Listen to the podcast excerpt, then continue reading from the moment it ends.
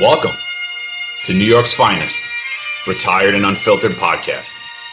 The mission of this podcast is to explore the life and experiences of those who at one time held a front row ticket to the greatest show on earth, policing the streets of New York City.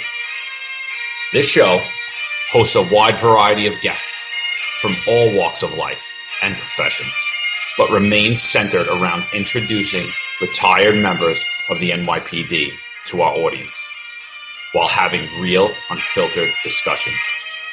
Please tune in each week and like and subscribe to hear true crime stories and opinions on past and present events like you've never heard them before. All right, everybody, welcome. New York's finest retired and unfiltered podcast.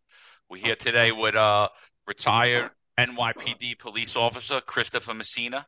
Christopher, welcome, my brother. Hey, how's it going? You call me Chris, by the way. Chris, all right, Chris, it yeah. is, my friend. We also got the great and powerful Eric Dim with us, live from Brazil, hanging out. You know, baby.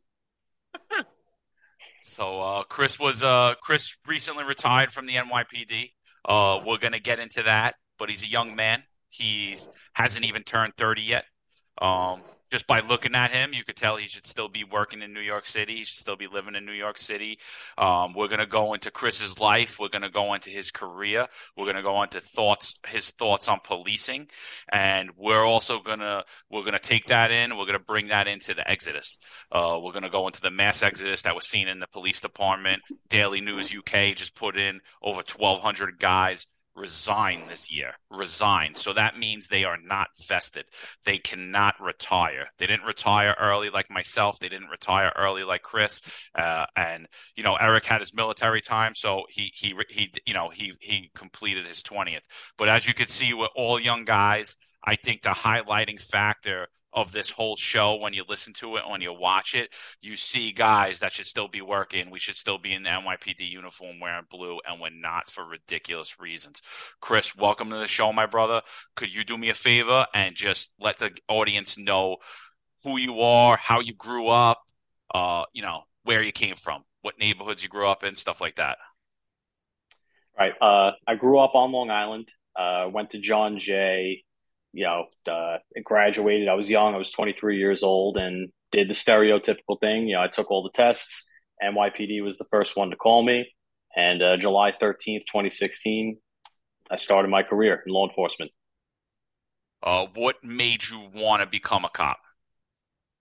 There was a lot of things. Um, you know, I, I wanted to obviously the, the the security, the job security, the pension, the benefits, uh, the job security. That's kind of a joke now, but back then, before all this COVID, you know, but whatever. Um, I really wanted to. I felt like you know I could be somebody that could, uh, I guess, like pursue criminals, and uh, you know, get the bad guy, that kind of thing, and uh, you know, that's kind of what drew me to the career, and you know, that's kind of still why I do it. So, so uh, what tell us about what class you started in and tell us a little bit about your academy experience like how that was.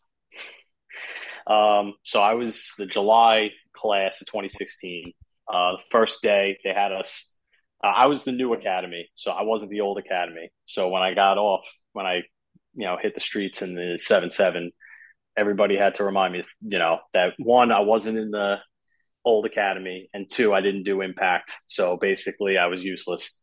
But uh i was a bitch because i i couldn't help when i got on the job. But um yeah first day it was like 90 degrees outside. I'm in a suit just standing there for an hour and a half with no direction and afraid to move. And that was my first day and uh, the academy was a good experience overall. Um you know you build a camaraderie. You start to get into the mindset they prepare you to be a cop because there is a change i believe from being a civilian to being a cop. And uh, that's really where it begins. Uh, you don't really see it full until you hit the street but you start there. I think that's kind of like the the preschool to fully becoming a cop. What do you got? What do you got about the academy eric? Anything? Any questions? Well actually what i want to ask is do you come from a deity, from a family of cops? And the reason why I'm asking that is, do you know anyone else that was actually on the job that was tier two, or someone that was tier three? Did you have any understanding of what it meant to be part of tier two or t- tier three? That's why I'm asking that. Did you know anybody that was part of tier two, or, or if you had no idea, I'll be honest, that's fine. I mean, yeah. honestly, most young guys don't even understand the pension because it's it's not really relative.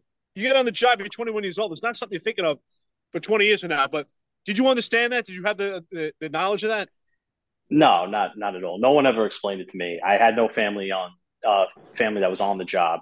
Um, my friend's older brother, you know, I knew him. He's tier two, but you know that wasn't what we talked about when he described the job. He talked about being an anti-crime and all the shit that made me want to be a cop. So it wasn't like we talked about the pension, and I wasn't thinking about that at the time.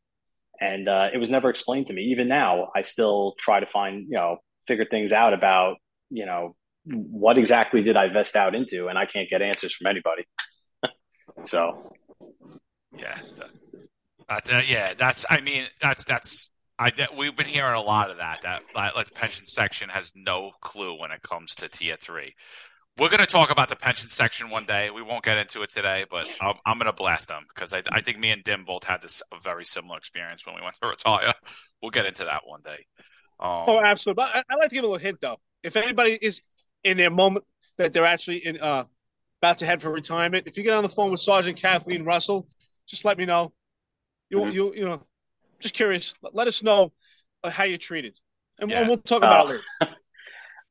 I uh, I actually I dealt I dealt with uh, her. I believe. I it was it was back in February, but I uh, it's coming back to me. I'm sure it is. yeah, real piece yeah, of shit. It's coming back. Real piece of shit. And so so's the director, John, whatever his name is. I can't think of his name, but he's a real piece of shit too. Um, he, and, and, they say he's a chief or whatever. But let's not get into that. Let's not even get into that. But uh, but Chris, not to not to distract from you. Um, yeah. So one, I mean, don't you know that's that's that's the life of a cop though. Like we, I I stepped in. Uh, I was in tier two. I was in impact.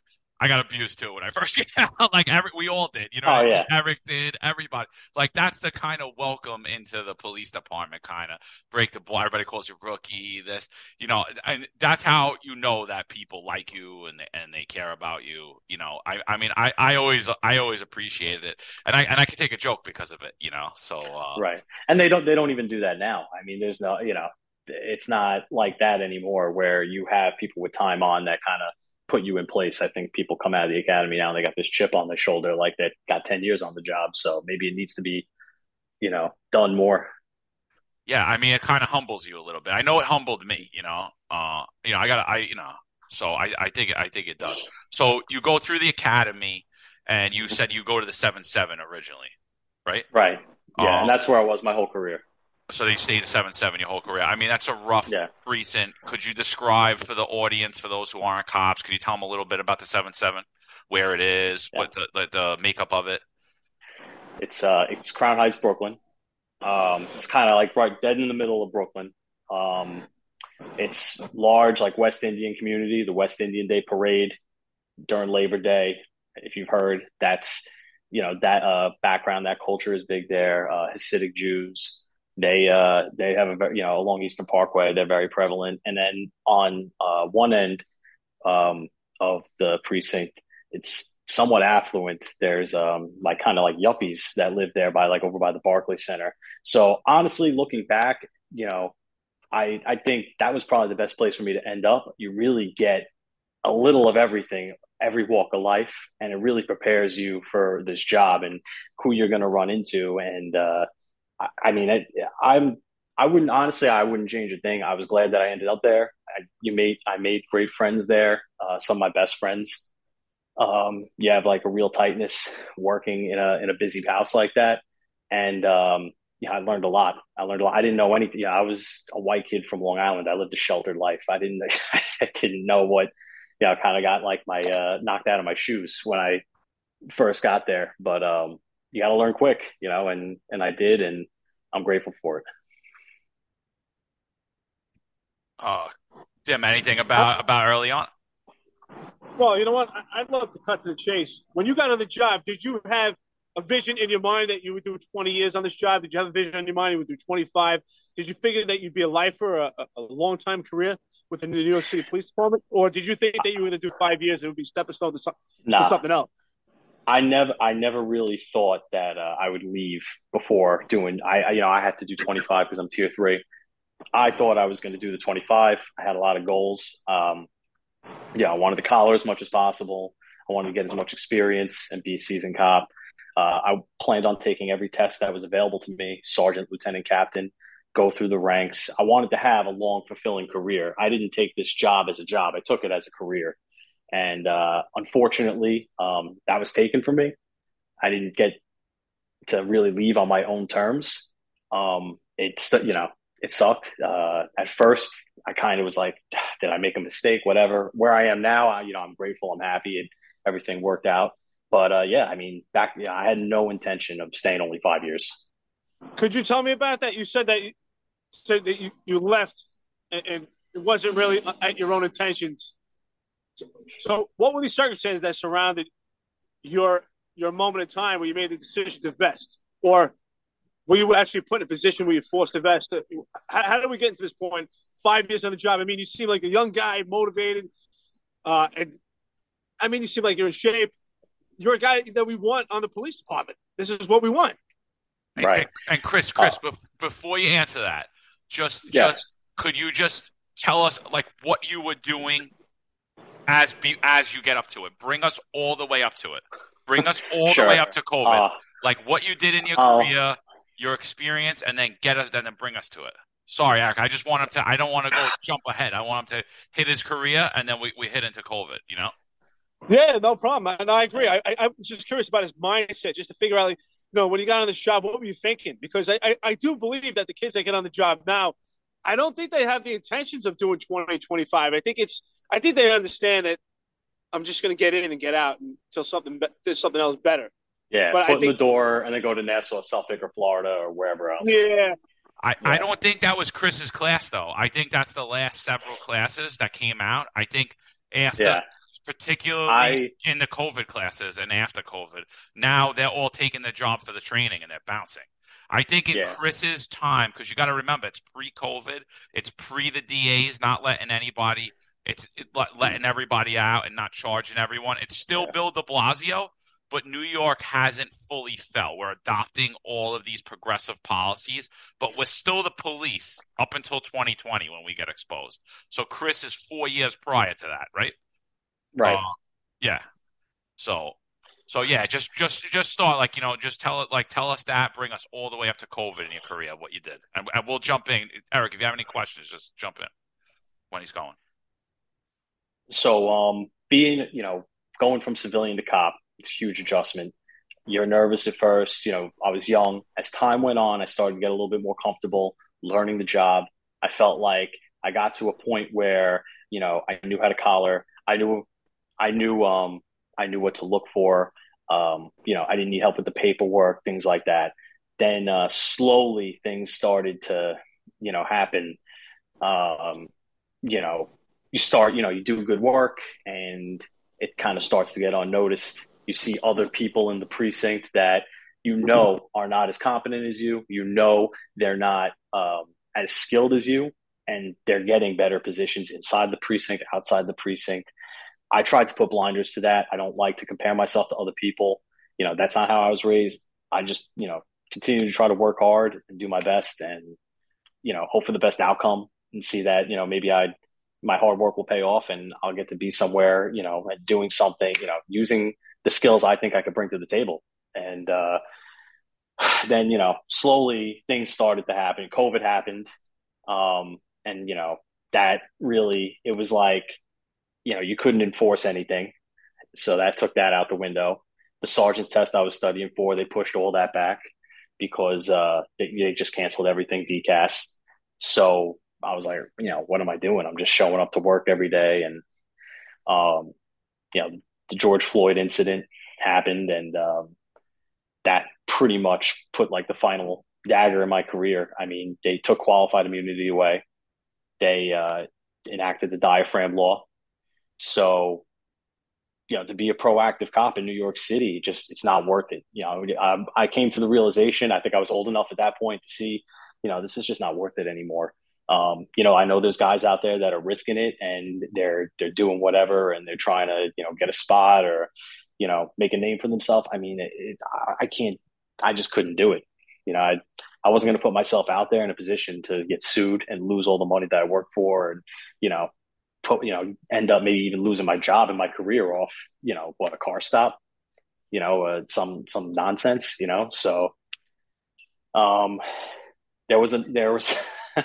uh, another incident that came comes to mind that I wanted to share with you guys on the show. Um, I don't know. Do I still got you guys here? I, yeah, yeah, yeah. No, yeah. Okay. Yeah. yeah, my screen my black. So um, I don't know anybody who's listening who's not a cop. I don't know. They offer points um, if you take promotional exams, sergeant exam, lieutenant exam, to do a mile and a half run in Manhattan around a track and uh, to do the JST. That's the job standard test. It's like an obstacle course. I know you guys know. So they offer like a fraction of a point that you could use towards the uh, the sergeant's test. So um, you know, I had done it once before. I got my points, and you could do one a year. So I think it was 2021, which was the year I left. Well, the year I went on leave without pay, but I'll get to that later. And um, I had got COVID. It was March of 2021 and uh, I had already signed up for the the run to do it, and I knew I was going to be out sick, so I had a friend go on log on at work and take me off the schedule. Then I was I was scheduled to come back. I was on the phone with the district surgeon or whatever, and he tells me like, "Oh, uh, you know, did you go to a doctor?" And I said, "No, I, I feel fine. I had COVID. It's gone. You know, it was like a cold." he's like, this is serious. You can't, you know, you, you can't joke around with this. You have to go to a doctor. You can't come back. Okay. You know, so he gives me more time off. Because he gave me more time off, it slipped my mind. I never canceled myself from the run on the website. So now a few more weeks go by. I'm back full duty. Um, back from being sick. And I had vacation and I had believed I was scheduled for this run. So I drive from Long Island, you know, where I lived at the time, to uh, Manhattan on a vacation day. It took me like an hour to get there, find parking. I get there and uh, I go, you know, you line up and it's a female sergeant there and she's like, um, you're not on the list. And I'm like, what do you mean I'm not on the list? I'm like, I signed up. I'm like, she's like, uh, says you, you know, you went out sick, you canceled. So when you cancel, we can't, we can't let you run. I'm like, I mean, I'm like, well, I'm here, you know, I, you know, just let me run, you know, like I, I thought I explained to her what happened. I said, listen, I was out sick and, you know, I just, I couldn't, you know, I, I couldn't get on to cancel it. I'm at home, you know, and, uh, it just slipped my mind, you know, I'm, I'm here though, you know, I'm not, you know, cause I didn't cancel the previous one. I rescheduled a new one. I forgot that whole part. So she tells me she can't do it. She's like, and she's like, I can't do it. It's an integrity thing. I said, What do you mean it's an integrity thing? I said, I'm here. I'm going to run it. Obviously, I'm going to run it. I'm not like fat and out of shape. Like I can do this right now. At this point, people already starting to run around the track, and I'm sitting here like arguing with her a little bit. And uh, she turns around, gets like nasty with me, and is like, You know, I'm trying to help you. And I'm like, You're trying to help me? If you're trying to help me, you just let me run right now. I don't understand what you're, what you're talking about. So uh, that was that. You know, she her and her minions they got in the van and you know at, at this point the run was over and she's like if you can call somebody from the the sick desk right now i'm like yeah like i don't know anybody you know any cop that's listening to this you know what that's like getting somebody a hold of somebody on the sick desk i'm like yeah i'm not going to get somebody in 10 minutes to answer the phone it's going to take like an hour and a half and uh, that was you know she got in the van and drove off i drove there for nothing i couldn't i didn't get the points and that kind of like put that put a taste in my mouth. Like, like, are you kidding me? You know, that was just that's just one little thing that happened on this job. I just wanted to share with you guys that story.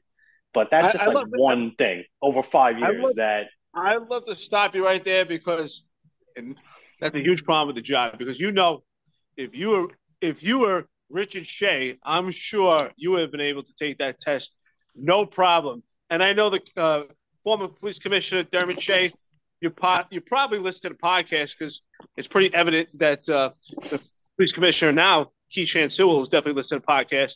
Uh, so, and, and, that's unfortunate. That's why we, we talk about nepotism and it's constant that it comes up because in a situation like that, if you had the right connections, you had the right network, if you were part of the Hispanic Society, I'm sure you would have taken that run. You probably wouldn't even have done the run. They probably would just check the box that you passed.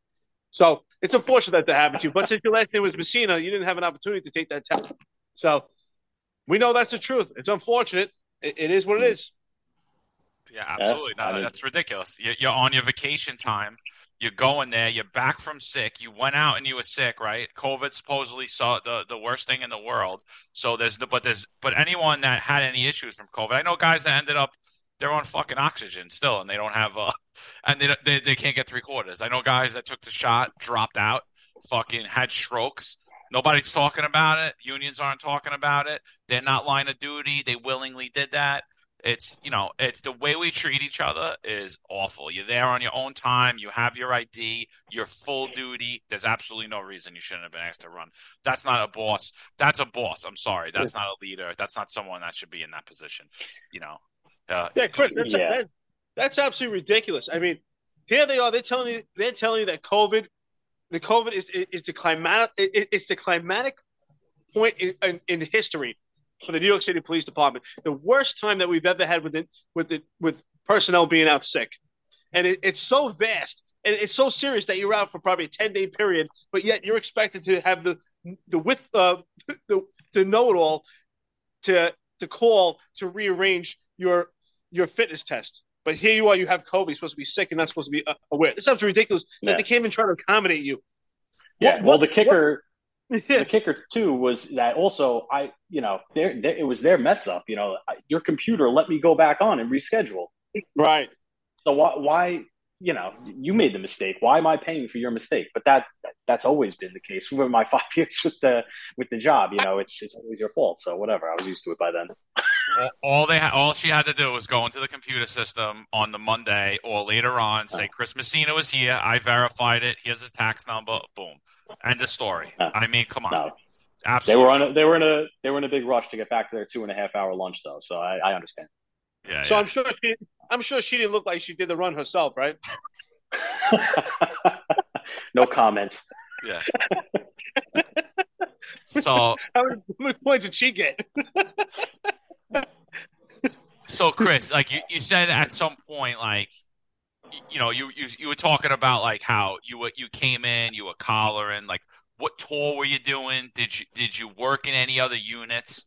And you know, at, and and I think you said at like the onset of the George Floyd thing, like when the George Floyd riots and all that, and you saw all the anti-police legislation, it kind of changes the game for you. You're like, wait a minute, what am I doing? Um, but but yeah. take us back a little bit prior to that, like what you were doing, because we kind of brushed over that quick, like what tour you did, right. you do any units, and like what your ethos is at that point. So most most of my career, I did come out and they they put me on day tours. I don't know why, but then after some time, I had a good partner with a lot of time on who taught me the ropes, and um, you know, you know, as time went on, though, I was getting bored. You know, just wasn't collaring. I was taking reports all day. So uh, I asked to go to four to twelves, and they put me on four to twelves. Of course, they're not going to say no. Yeah. And um, you know, I did that most of my career. I was never in. I was mostly in patrol. They kind of made like this makeshift conditions unit in like 2019. I was in that for a year up until George Floyd.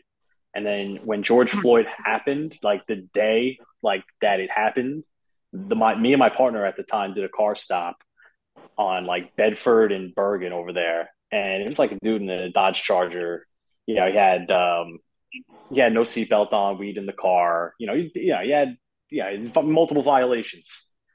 And as you know, I go to write him. There's like 25 people in a building across the street, like all hipsters, filming, recording, yelling shit at me. And that was kind of like, all right, uh, you know, this is just not worth it anymore. This is like, you know, this is just a safety risk for what? For a seatbelt ticket? I mean, for for weed? That's, you know, that was kind of you know, and then going to the you know the uh, the riots, the protests. Um, it was just like, all right, you know, like you don't want you guys, you don't want police, you don't want us to do anything. You, you're kind of not letting me do it. I can't do anything. I mean, I'm going to be legally, I'm going to be civilly and legally liable if I do something. So why even bother anymore? You know, just go to work and collect the paycheck. and that's just not who I am. You know, I feel like I'm more ambitious than that. I have a lot more to offer, and I'm still young. You know, I'm not like a you know close to retirement where all right, whatever, I'll kick up and just wait out, wait it out. So um, I was kind of getting like just disgruntled, disgruntled with the job, disgruntled with the city. Um, yeah, it was it was starting to pile up. Um, and then you know the mandate happened, and that was pretty much the straw that that broke the camel's back. That was for me. That was it. Yeah, so, so uh, Chris, uh, sorry, John. Just so no, Chris, let me get this straight. No, no problem. So when when COVID hits, and also uh, correlated with that, the George Floyd riots. It, it, you know, these all this all happened simultaneously. So at this time, you had about four years on the job. Am I right? Right. Yeah. About four, four and a half. Yeah, four. Yeah.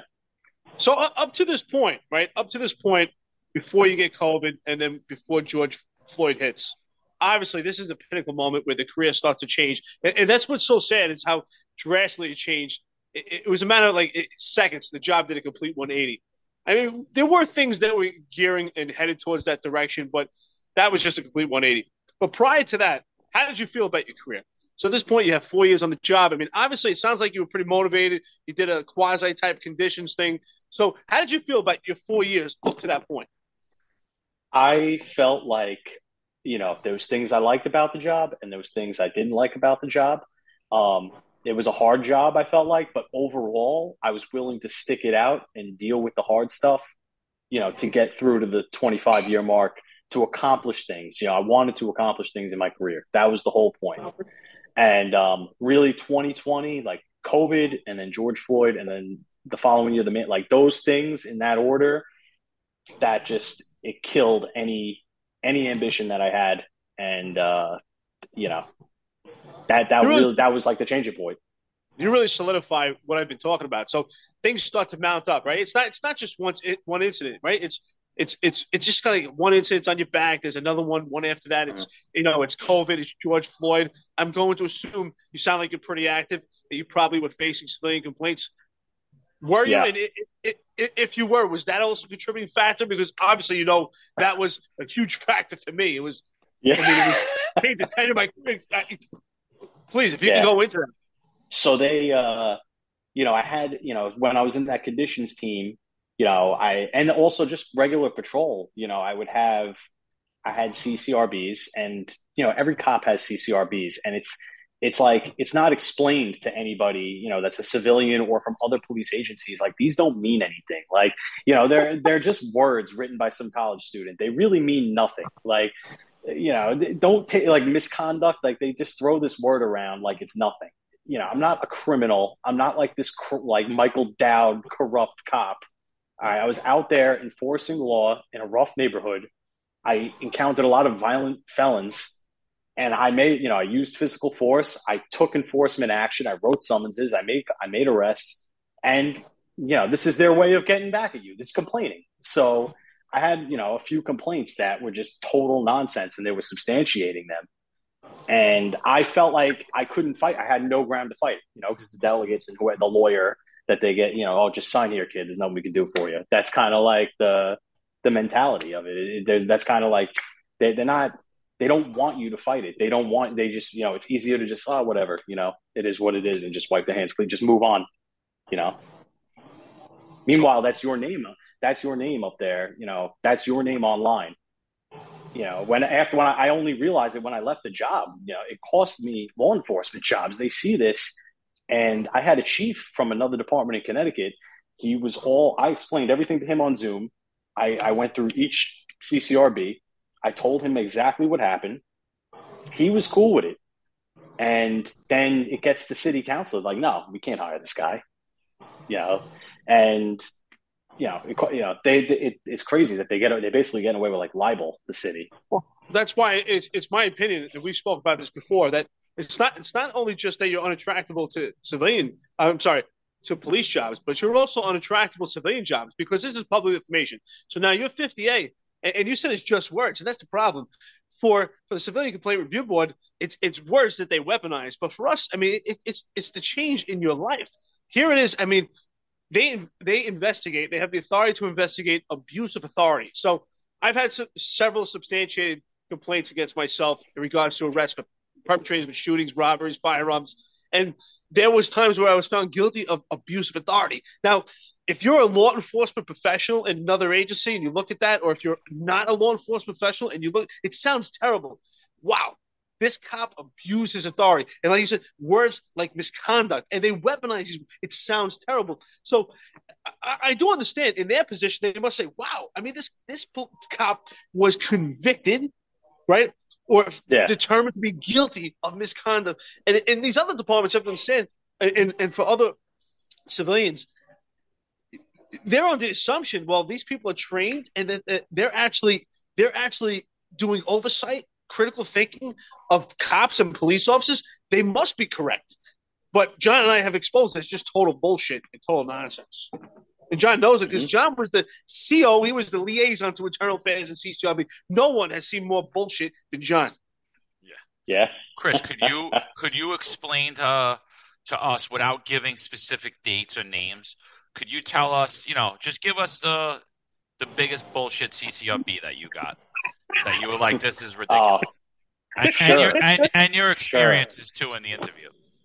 So they actually substantiated the CCRB after I vested out, after I was put on leave without pay. They kicked me to the curb, and then the other cops that were involved like texted me like, "Hey, they uh, they they substantiated the CCRB against you." I'm like, "Really?" I'm like, I, "I'm struggling to get a job to begin with. Now I need this shit."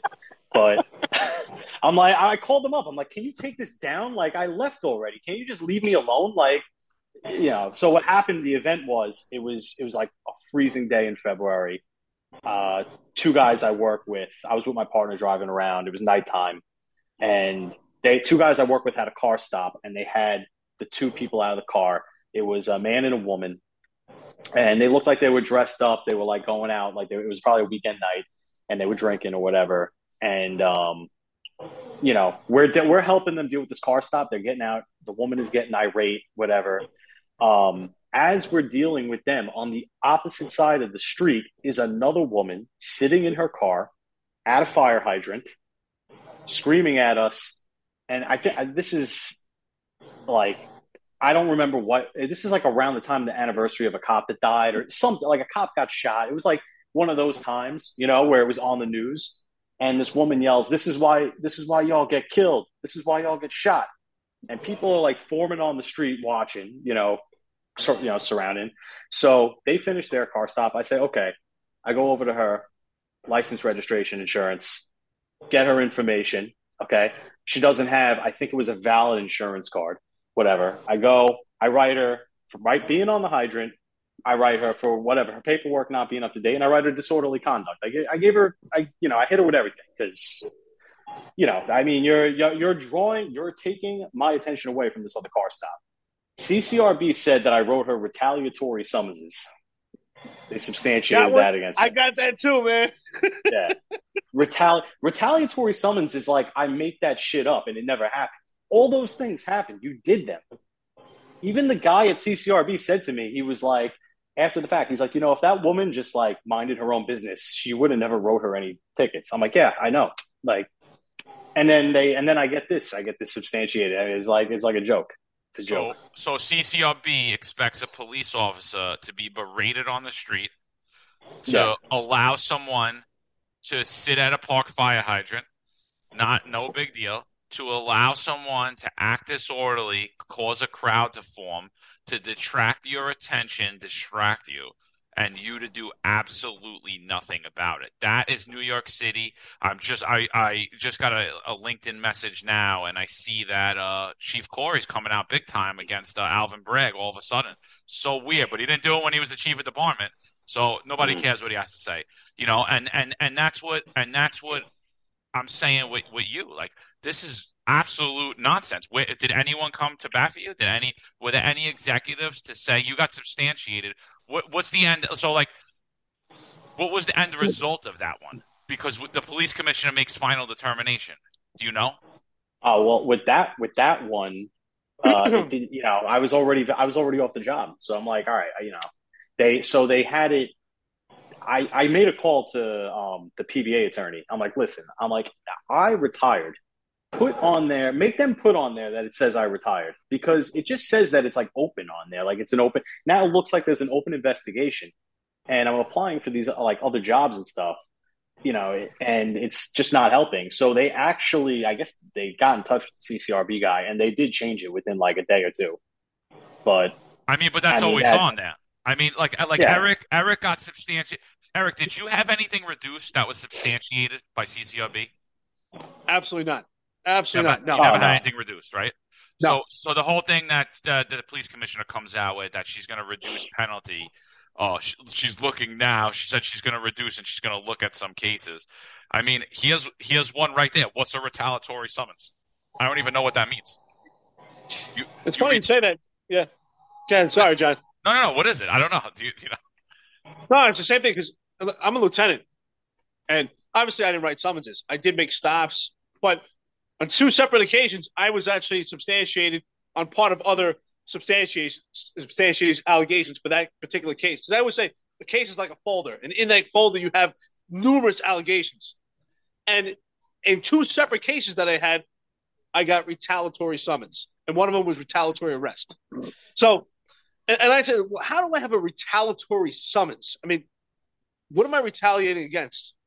I mean, Right. wouldn't I have to? Wouldn't I have to have? let's Wouldn't I have to have something against them or have a pattern of dealing with this person? Like, you know, Yeah. it's not. this person committed an offense, and that's the other thing which Yeah. they don't understand. And John, you just articulated perfect. They don't understand disorderly conduct. They don't understand space. No, I tried to explain to them how we've had you know groups and crowds, and that they're within ten feet proximity, and they're telling me that that's a good distance. They completely don't understand safety. I mean, even and that's why the police department has failed us. They don't back us. What do they treat teach you in the academy? That you should give 21 feet distance to someone if they have a knife in their hands. So how do you not know when there's a crowd of 10, 20 people screaming in your face who has a knife or who doesn't? And we're going to give these people space. Uh, we're going to give these people enough space that they're in close proximity that they're standing on our backs. That's why, I, again, I said the terrible investigators they don't give police officers the benefit of doubt, and it's totally punitive. So, in this article that just came out with Police Commissioner Keechant Sewell, I hope that she's actually real in what she's saying. But honestly, I'm I'm very skeptical. I do appreciate, I have gratitude that there is at least some initiative more than her predecessor, uh, which I could say, who actually uh, was part of you know in, the initiation of this doctrine or document. But I'm really skeptical. I think they're going to go after small things, right? You know, the Right to Know Act, showing business cards, but actually getting them depth. You know, when you're here, you are you're doing police work that your commanding officer is asking you to go out there, particularly in the seven seven precinct, to curb crime, right? On a stop, you're writing summonses. You're doing exactly what they're asking you to do, and then they don't stand up to help you. And probably by the time that that was investigated, I bet your CO was gone anyway. Am I right? He was probably out of the command anyway. That's why I would say I- they're I guests. don't even- They're. I, I, I don't honestly I don't remember, but I do want to say uh, another thing about back to Sewell. There was another another CCRB I had that was substantiated. I was working with one other cop. I won't get into the details of it, but essentially, uh, long story short, we used physical force to take him down, and um, they said that uh, you know was the use of force was unjust or whatever they whatever verbiage they use.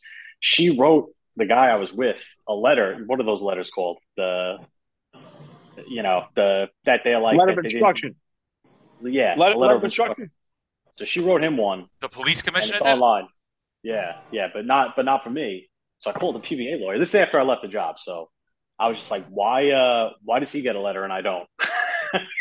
Wait, wait, wait. But what was the letter? Was it a disciplinary letter, like a letter No, of no, no. instruction? it was it was like I I know like I reviewed, you know what what they did, and he did nothing wrong. Him, not me, Oh, okay. Not you, because you're on not me.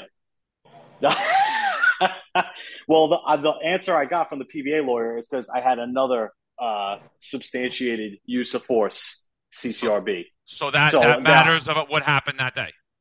So Yeah, so yeah, that day, yeah, I guess the other time matters. I, I mean, yeah. listen, I'm gonna tell both of you. I'm gonna tell both of you. I'm gonna tell every cop listening. I, I you can't sue CCRB because you know why they have qualified immunity. So that's just. Uh, but but. I would say, uh, especially you, Eric, and and even you, Chris. I would, I would, I would want my case files. Send me my case files. Redact the complainant info. I don't give a shit. I want to see what was written. I want to see what was retaliated. I want to see how you concluded that my stop was retaliatory. How Mhm. did you come to that conclusion? I want my case files. I would 100% foil that. I would call the foil desk. I'm telling everybody out there, that's what you should do. You should have So that I did. I did. I Okay. request I requested and uh, you know, oh yeah, we'll get back to you. Like it was like some crazy. It was like a year away, and I haven't heard anything. And I mean, what are they, they're going to send me back a piece of paper that's all blacked out with like five words on it? You know, that all redacted. It, I, I still want to see it. Like I want to know why what was retaliatory about what I did. And I'll and, I- and you and you should put I'll put it out there online for you. It's absolutely ridiculous. It's absolutely That's why I'm very skeptical. That's why I'm very skeptical of the of commission's position right now. Like, listen, she, you know, according to the post, the article that she, you know, she wants to intervene and she wants to impede and intercede in the process right now. But the problem is because of the disciplinary matrix, John, he couldn't get that letter because he's he already had yeah, what's considered you already had what's considered a discipline history. So now you can't get a presumptive penalty or a mitigating factor. I had to give you an aggravating factor. So CCRB creates their own algorithms. So they looked at his record. They said, oh, well, Officer Messina has had substantiated other command disciplines and, and he's used force. And now since he's used force again, we can't give him a CD or which is a command discipline or a letter of instruction. Immediately, you would have been substantiated for charges. And here's the problem with that even though you're retired, civilly, right? They can't affect you with the job administratively. You can't be put on any level uh, levels of, of monitoring, but someone can make a federal lawsuit against you uh, up to three years from the time that you had an encounter with them. So once you're substantiated for a civilian complaint, in most cases, unless it's the riot because Chief Monahan's involved, they're not going to indemnify you, which means you're going to have to get your own representation, and hopefully the union will still re- represent you during the time of retirement. And, and I'm not yeah, sure. I, I won't count on it. I, am not a betting man, but I wouldn't bet on that one. but, no, but, I, but, they but they, they weren't there for me the whole when I was working there. Why would they be there for me now? So But wait, but I just want to back up on something. She didn't give a letter of instruction. She gave a, No. she gave a reduced penalty. She didn't give a letter of instruction. She gave a reduced penalty, right? But that kid that has that letter from her, and you don't have the letter because of whatever reason, you're because only vaccinated Blue Lives Matter. You know that we're gonna change that organization's name too.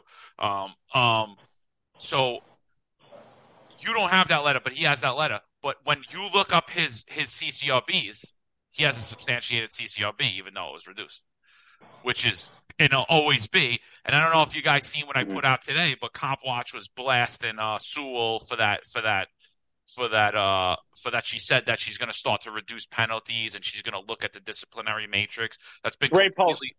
right. And so Cop Watch goes. These are the criminals in blue. The NYPD Commissioner Keechant L. Sewell is protecting.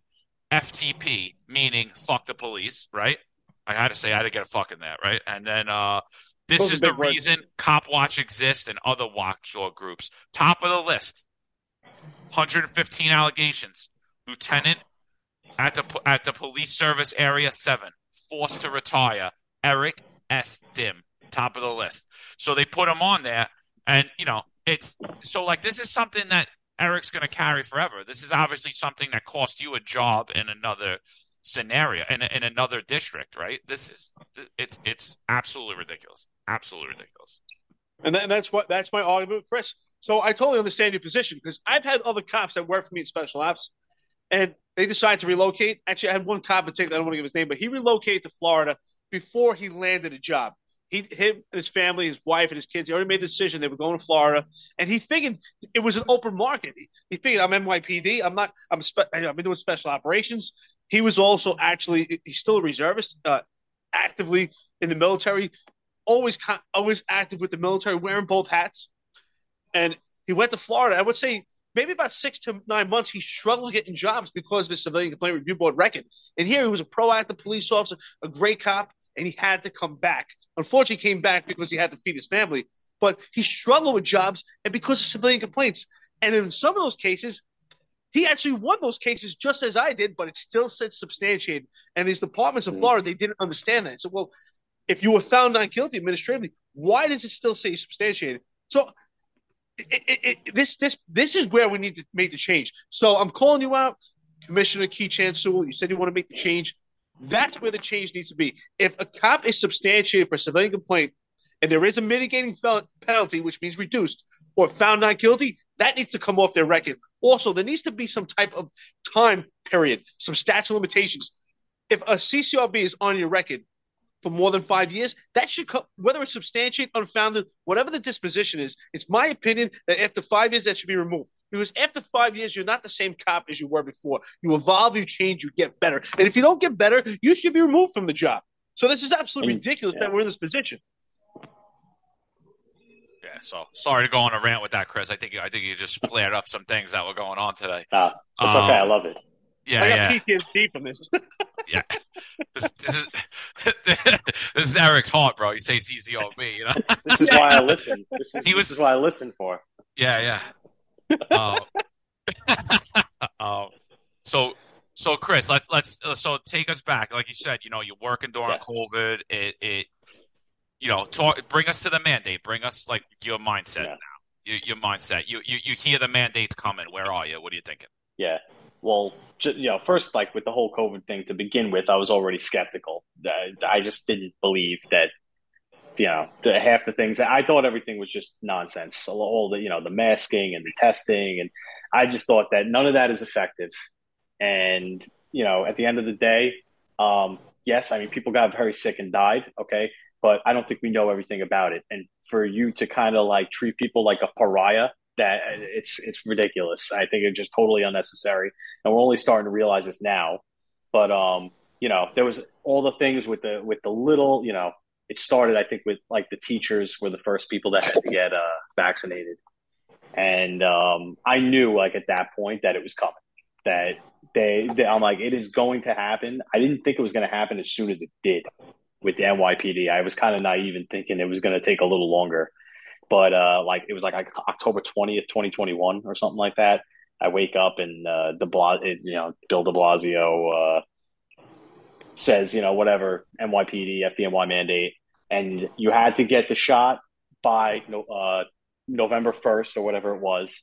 If not, you have to do a religious or a medical exemption, and um, basically have like ten days to decide. And obviously, most people are going to do the medical and the religious exemption but I just felt that that was like the fakest, like bending over for this job thing that you could do.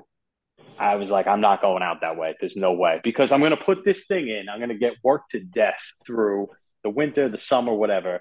And then they're just going to deny my, my thing anyway. I don't know anybody on this job. My father is not a chief. You know, who the hell am I to them? You know, I'm just a number. They'll find somebody below me with the shittier contract that's making $42,000 a year, like $20,000 less than me to do the same job. So why that, why do they need me for? You know, they're just going to can me. So I said, forget it. You know, I'm going to take a chance on myself. I was already kind of dabbling with the idea of going to other departments. And uh, I said, forget it. You know, I'm not doing this. I, I, I didn't even think they were going to kick me anyway. I really thought I was going to show up to work and they were just going to like let me work. It's too busy there to send somebody home. And they sent me home. I was, I was like shocked that they actually sent me home when I showed up to work. Like, yeah, you, you're not vaccinated and you don't have a uh, an exemption. You have to go home. So, oh well. What? And and you and you talk, we talked a little we talked a little offline about why you wouldn't put an exemption in it. Could you just share that too? Like, what was your, your thought process on that? Because I, I heard that a lot too, where it was like, well, they're using this as a strategy. And could you just you, you, It, it is 100% a strategy by the NYPD for manpower. They knew if they told 6,000 or 9,000 cops, whatever the unvaccinated number was, you need to get the shot by this day. Th- There were things that could, so many people would just either vest out, quit. You could, you know, stop writing summonses. You could do the blue flu. There's a million. Th- we would have had the city by the balls, but unfortunately, there's no leadership. The PBA is totally controlled by the city. They they know this and they did it. I mean, it was the art of war. They they knew exactly what they were doing. They they did the exemptions because people were going to see that as this is my get out of jail free card, and they're going to stick their head in the sand and forget about it until they get denied. And that's exactly what happened. As time went on, after I left, people said you made a big mistake. You should have done the exemption, whatever. And then a few months go by, and their exemption gets denied, and now they got seven days too to make a decision. You're going to get the shot, or you're going to leave the job. And I just felt like, you know what? I'm delaying the inevitable by doing this. I'm giving them what they want. I'm delaying the inevitable. If I stay with this job and continue to work, I'm never going to get a day off. I'm never going to have any time to like, you know, you know, plan to like, you know, re- relocate and get another job. It's never going to happen. I'm never going to get time off. So I said, you know, forget it. I, I had money saved in the bank, and I was like, you know what, forget this job. You know, whatever they could have it. If they send me, if yeah, I didn't even. Th- I honestly did not think they were going to actually follow through. How many times the NYPD says they're going to do something and they don't? They don't really do it. I really thought I was just going to show up to work and just work that day, and I was in for overtime too. I was like, it was like my day off. I got, I got sent home, and they still didn't pay me for that day. So if anybody is listening in the NYPD, you can send me two checks in the mail. One for the day that I showed up and you didn't pay me, and then another one for when I had to hand in my gun and shield ten days later and be humiliated. Wow, it, you know it, it, it it's amazing to me. I hear the story because you know John John John has been a huge advocate for this, and he he I, he really does have religious beliefs of why he doesn't want to take the, take the vaccine. But I think, and I agree with you though, it, it shouldn't matter if you have religious beliefs or medical beliefs. That it, they kind of they boxed everybody in to have two positions. You, you either have to have a religious belief or a medical belief to not get this vaccine. But you, you yeah, but what, saying, what about right and wrong? What, what about right. just morality? What about well, you that's know, what I am saying. this position, yeah. That's that why I commend you. Yeah, I commend you because you're saying, well, don't box me into these two spots here, religious. But what if I just don't like needles, or what if I just don't like the idea of being forced to do something that I'm not sure what you asked me to do? Because the research has yeah. had not been administered and implemented by that point. So I agree with you. I think, it, what if you just said, hey, listen, I just don't want it? And if they said, why? I don't know. I just don't want it. Nah, so yeah. I really respect you for that. I commend you. I commend you and John for taking a stand. And I do agree. John, when you said back of, of him getting that letter, not getting the letter with his partner, you not being vaccinated, I do think probably had something to do with it. I'm sure there's a nexus, there's a connection there because there's only so many coincidences in life. Come on, we we, we all know. No, the, the yeah, vaccinated, but, yeah, the unvaccinated are the most marginalized people in New York City history ever, I, I, and that includes and that goes through everything, every every every time in history. Sorry, Chris, what were you saying? I just, I, you know, I want to say it wasn't like, oh, I just don't want to do this just because. I mean, the whole thing, you know, a it proved they proved at that point it didn't work. It's ineffective. I'm getting this for no reason. I'm getting this for something that has like a one in twenty million chance of dying from. Um, you know, and and you can't tell me that you you came out with this in like less than a year. How you cannot tell me you know what's going to happen to me five years down the line, ten years down the line. Once I get this shot, it's over. There is no going back. And what, what? I had I decided is is am I going to keep this job for this this job that I've sacrificed a lot for, I've given up a lot for, or am I going to move on? And I decided to move on. What what kind of what kind of uh, breaking up a little, Eric. Chris, you still there? No, no, I'm I'm here. Yeah, he broke up though. Yeah, you, you Chris, uh, Eric, if you hear us, you froze. So I'm, I'm just gonna jump on something too. With uh, so when we spoke offline, you spoke on something, and I've heard it before, and it makes a lot of sense to me. And I always do say, it doesn't matter if it's your religious belief the reason you didn't want to take it if it's your medical reason that you don't want to take it or if it's a philosophical reason. It just doesn't make sense to you in your head and you don't want to take it. So I always put in philosophical for that. And, you know, and a lot of people said, and, and Bravest for Choice was a big proponent of this as well, where they talked about we shouldn't need an exemption. There's no reason that we need an exemption for this. I don't. Mm-hmm. I, we shouldn't have to put an exemption, and the city's going to use the exemption process as a strategy to trickle us out through attrition.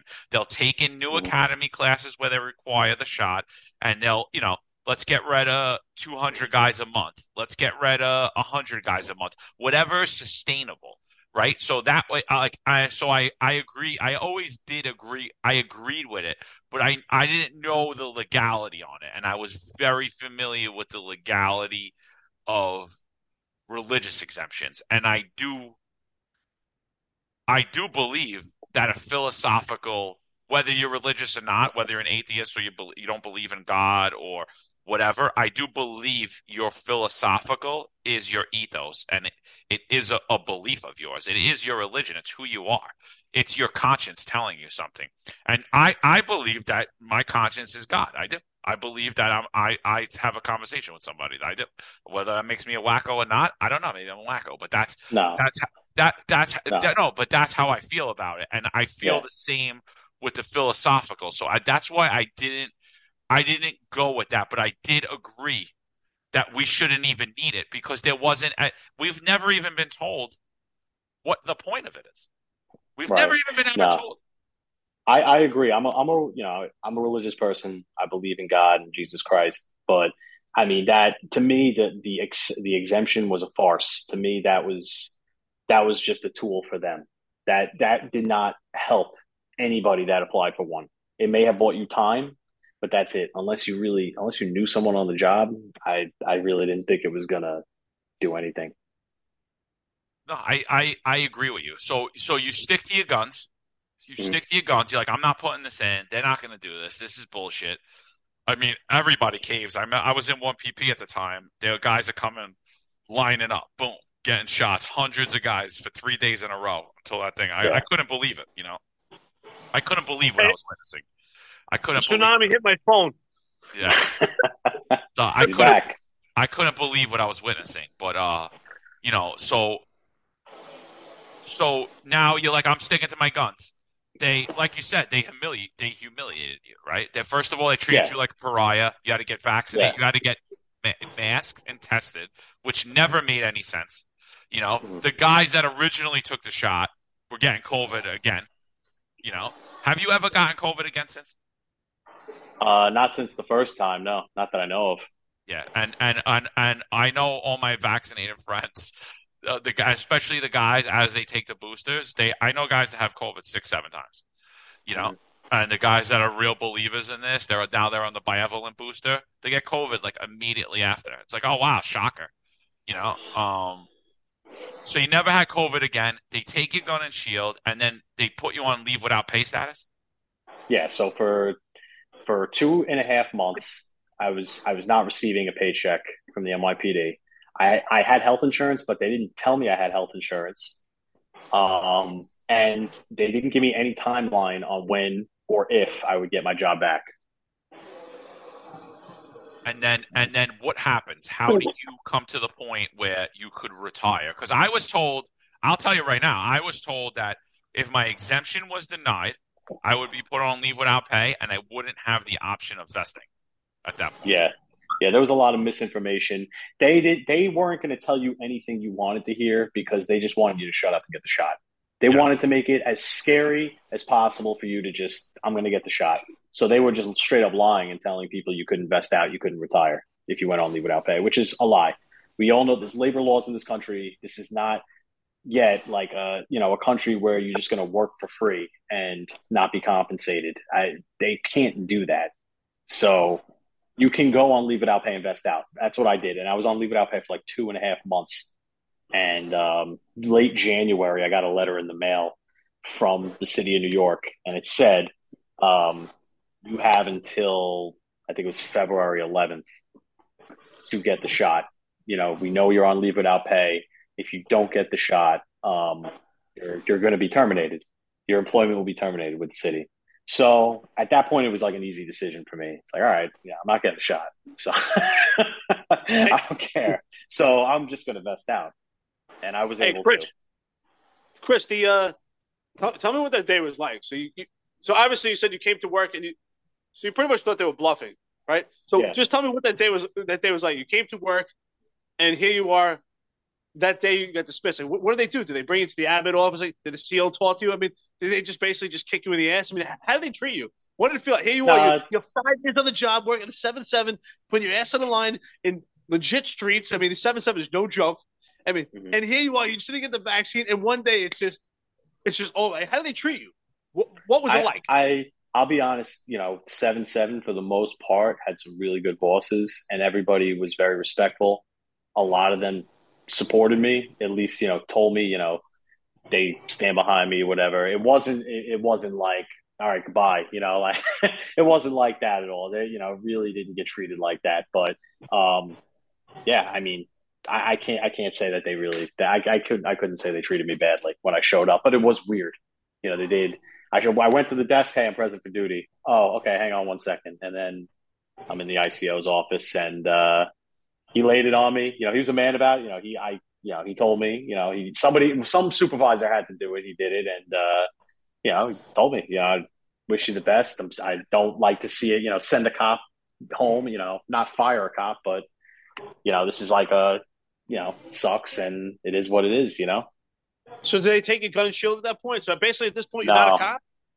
So so there was I guess like they didn't know like they sent me home and I guess they just thought like oh yeah like no yeah everyone's going to do the exemption. But no uh, apparently apparently there's people like me who are just don't give a fuck and just were like nah I'm not um, let's play this game. And um they I guess like were like panicking like oh shit this guy's got a gun and shield and an ID card and we just sent him home like so and me and other people so I guess they were like came up real quickly like 10 days later oh, you have to come and get it. And people were like, oh, you shouldn't go there. Like, forget that, whatever, you know, make them come to you. I'm like, why? So they could say that I went AWOL and then suspend me and then fire me. And then I can't, then I'm totally screwed. I can't get a job. I, I was, I was like, no, nah, I'll just show up. I'll give them what they want. And I told them, you, you keep the box too that it comes in. Uh, they're like, no, you can keep the box. So Wow. So so here you are. You're, you're, five years on the job. I mean, you did conditions you were out there, hit the streets, and, in one day's time of you not taking the vaccine, I, I got to be honest, I thought the same thing you did. I, I thought that they were bluffing. I, I, I guess, John, John, John, you never thought they were bluffing. You thought this was serious. I, I, said to myself, "There's no way." Like I had the same mindset you had.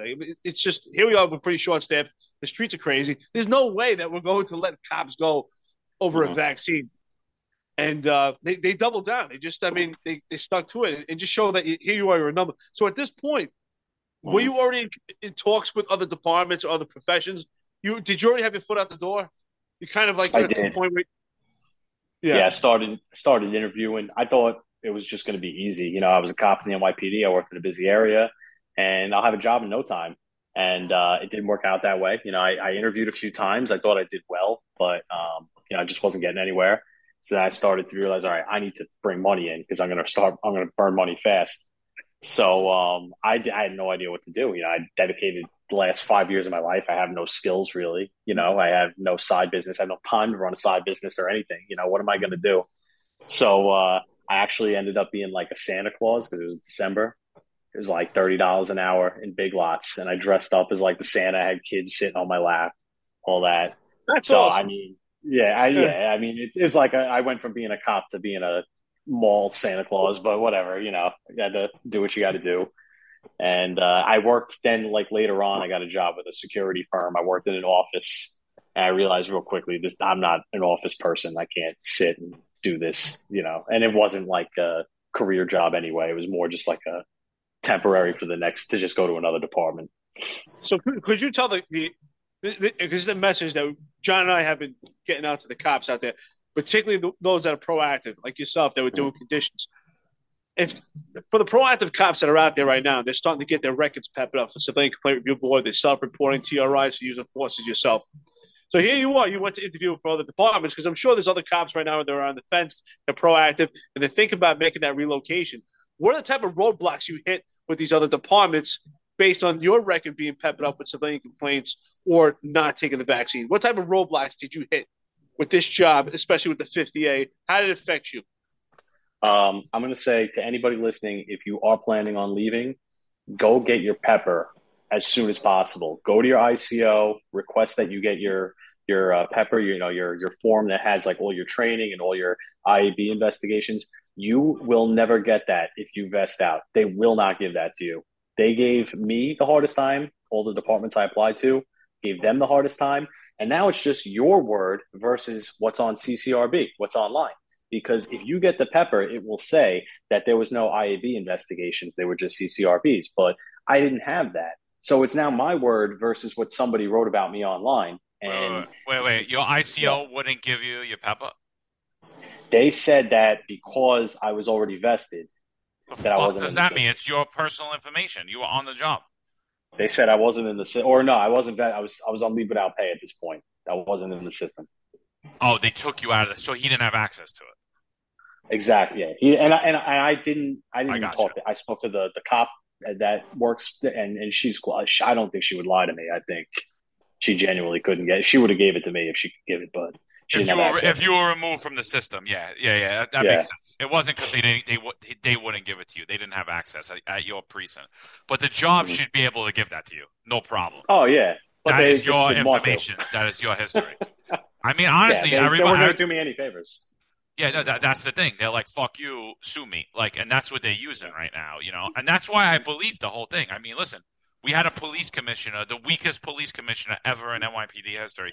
He one thousand percent supported defunding the police. Then he comes in and tells De Blasio, "We could operate with twenty five percent less guys, so put the mandate in place." All we got to do is get it up to 75% vaccinated, and we could get rid of 25% this is the guy we had running this department. I mean, he was a he was he had De Blasio. Like De Blasio has big, gawky, awkward hands. It must have hurt like all the way up Dermot Shea's ass, moving his mouth for him. Because I, I, I, I, and I still question. I want to know what chiefs. I want to know what commission is. I want to know what high rankings have exemptions. Oh, but you know why we can't know that? HIPAA law. But everybody could know. Chris Messina's vaccination status. They could know my vaccination status. They could know Eric's vaccination status. I mean, they broke so many laws, and even with the labor law, I mean, honestly, dude, what would you put on leave without pay for? You were never charge with anything. Right, I didn't have any departmental trial. So, so I couldn't even trust that. I was like, I'm not going. I was like, once they told me that, if you go on leave, I believed it because I'm like, it, it kind of made sense to me. It kind of made sense Yeah. to me. I was like, They they gave me such a hard time every step of the way when I just requested documents or I wanted to, you know, um, go to the. Tri- I asked, send me to the trial room. I'm about to vest out this week. Send me to the trial room because I want this off the website. They refused. I mean, they they gave me the hardest time. But once I left, it was like the biggest mm-hmm. relief off my shoulder. Like I don't have to deal with this anymore. You know, I'm done. I don't have to deal with this anymore.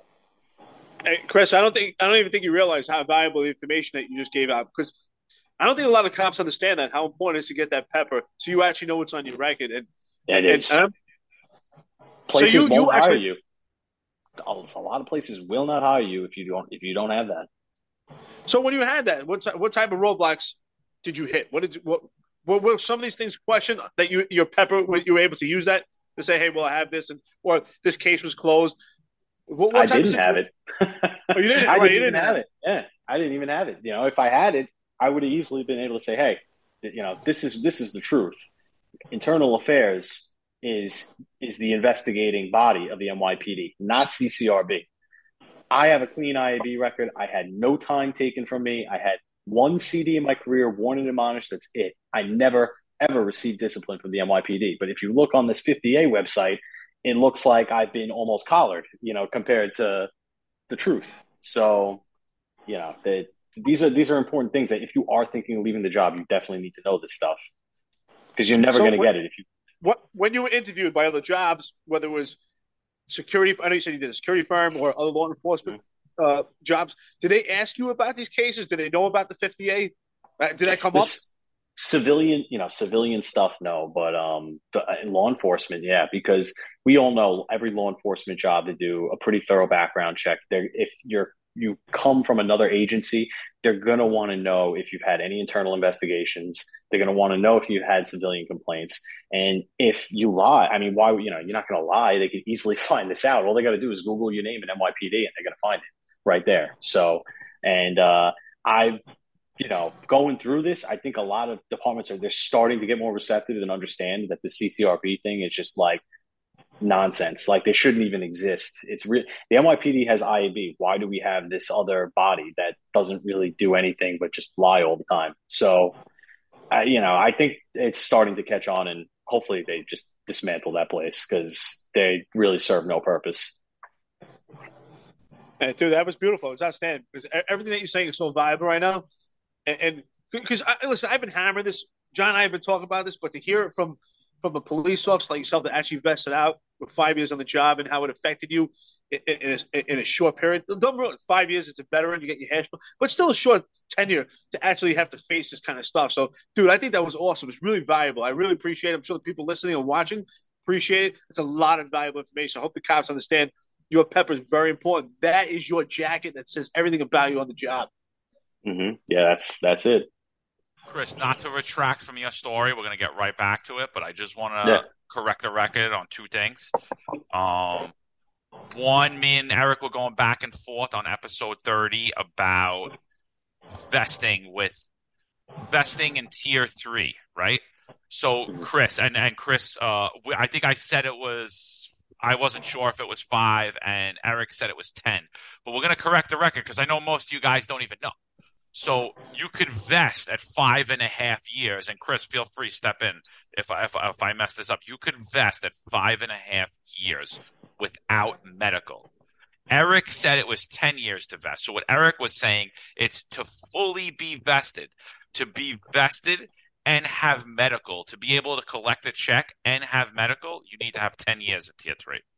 Um, Mhm. so that's one thing. The other thing, Eric, do you want to speak on the city waiver? You you were right. I was wrong. Could you just explain to everybody what the city waiver was that we were talking about? That was in, in Pat Lynch's campaign promises.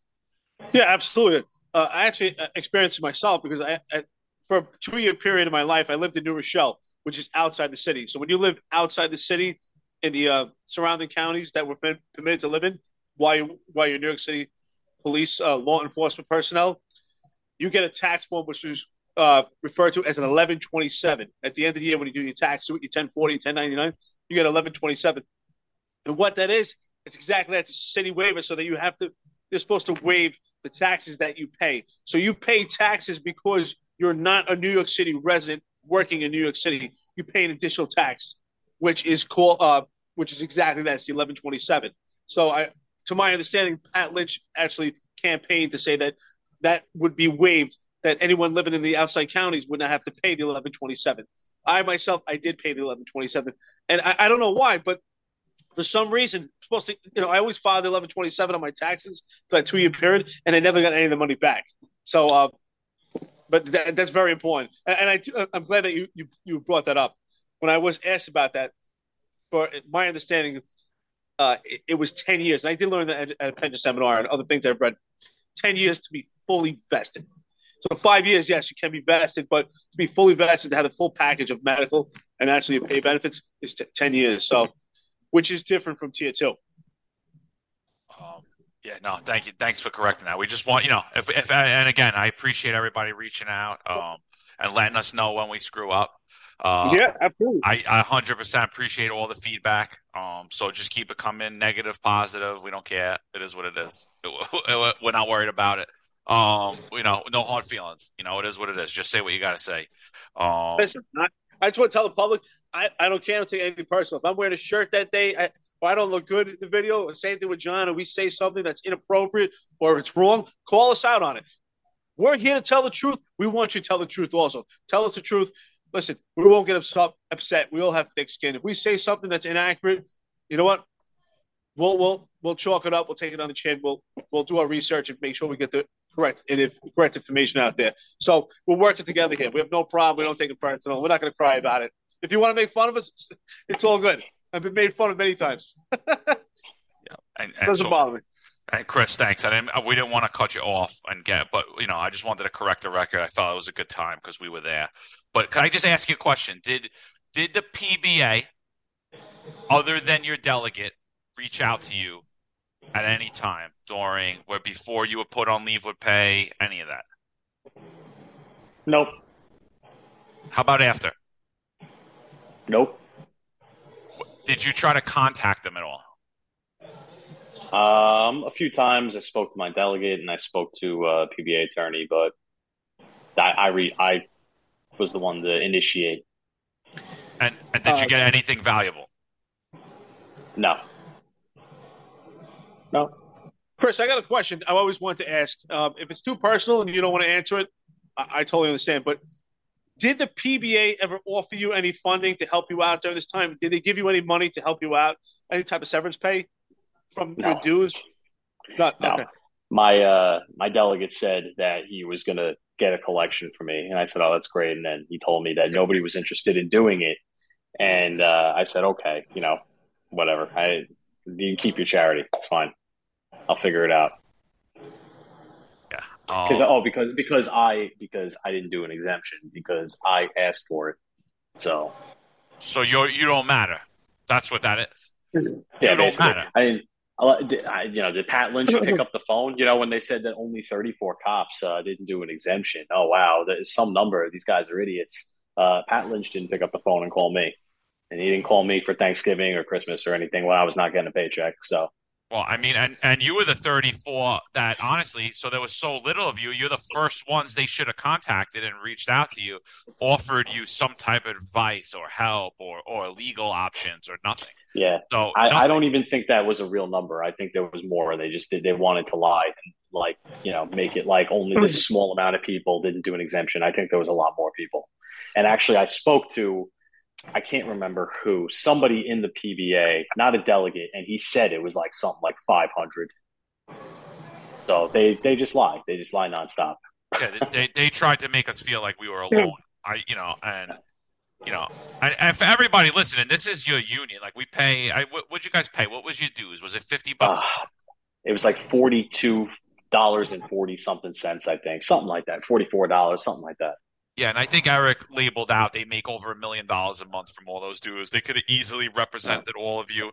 The lawsuits, the initial lawsuits, were all bullshit. I, yeah, like I said, I'm, I'm against COVID. I, w- if I was the judge, I would have threw them out too. Um, I think they were actually even surprised how far they got with the arbitrary and capricious one. I don't even think that. I, I think they were surprised about that, and I think there's things coming down the pipeline with that that people aren't going to be too happy about. And you know, and I do think that right now they're in perb, so it's not something that could be negotiated. But we got the letter from um, Office of Labor Relations saying that you know it was wrong. I don't know if you've seen that, Chris. That they the job had no ability to implement a vaccine mandate, and um, and you know again the PBA's nowhere on this. The LBA's nowhere on this. The SBA's nowhere on this. The CA's nowhere on this. The DA's nowhere on this. They wouldn't even talk about it. You know the you know they wouldn't even talk about it. Um, so my, my point in the whole thing, my point in, the, in it all is that is that these unions they should have represented us legally as individuals and as a collective and also filed a grievance individually and as a collective on our behalf, and they didn't. So listen, when you guys in the union will listen to this, and you're like, "Why doesn't McCary just go live his life in Florida?" It's because you ruined people's lives, like Chris. You ruined people's lives, like Pio Cola. You forced numerous people to put something in their body because you're a bunch of cowards. So till the day I drop dead, I'm going to keep blasting you. So I don't care. This is not right what happened to this kid. It's not right what happened to me. It's not right what happened to Eric Dim. It's not right what happened to over 10,000 of us. It's not right. And it's your fault. You are in leadership. And the same goes for the leadership of this job. So that's why Eric is not going away. That's why Chris is brave enough to come on here and give his story. That's why this podcast is very successful and people are listening because you're getting real information here.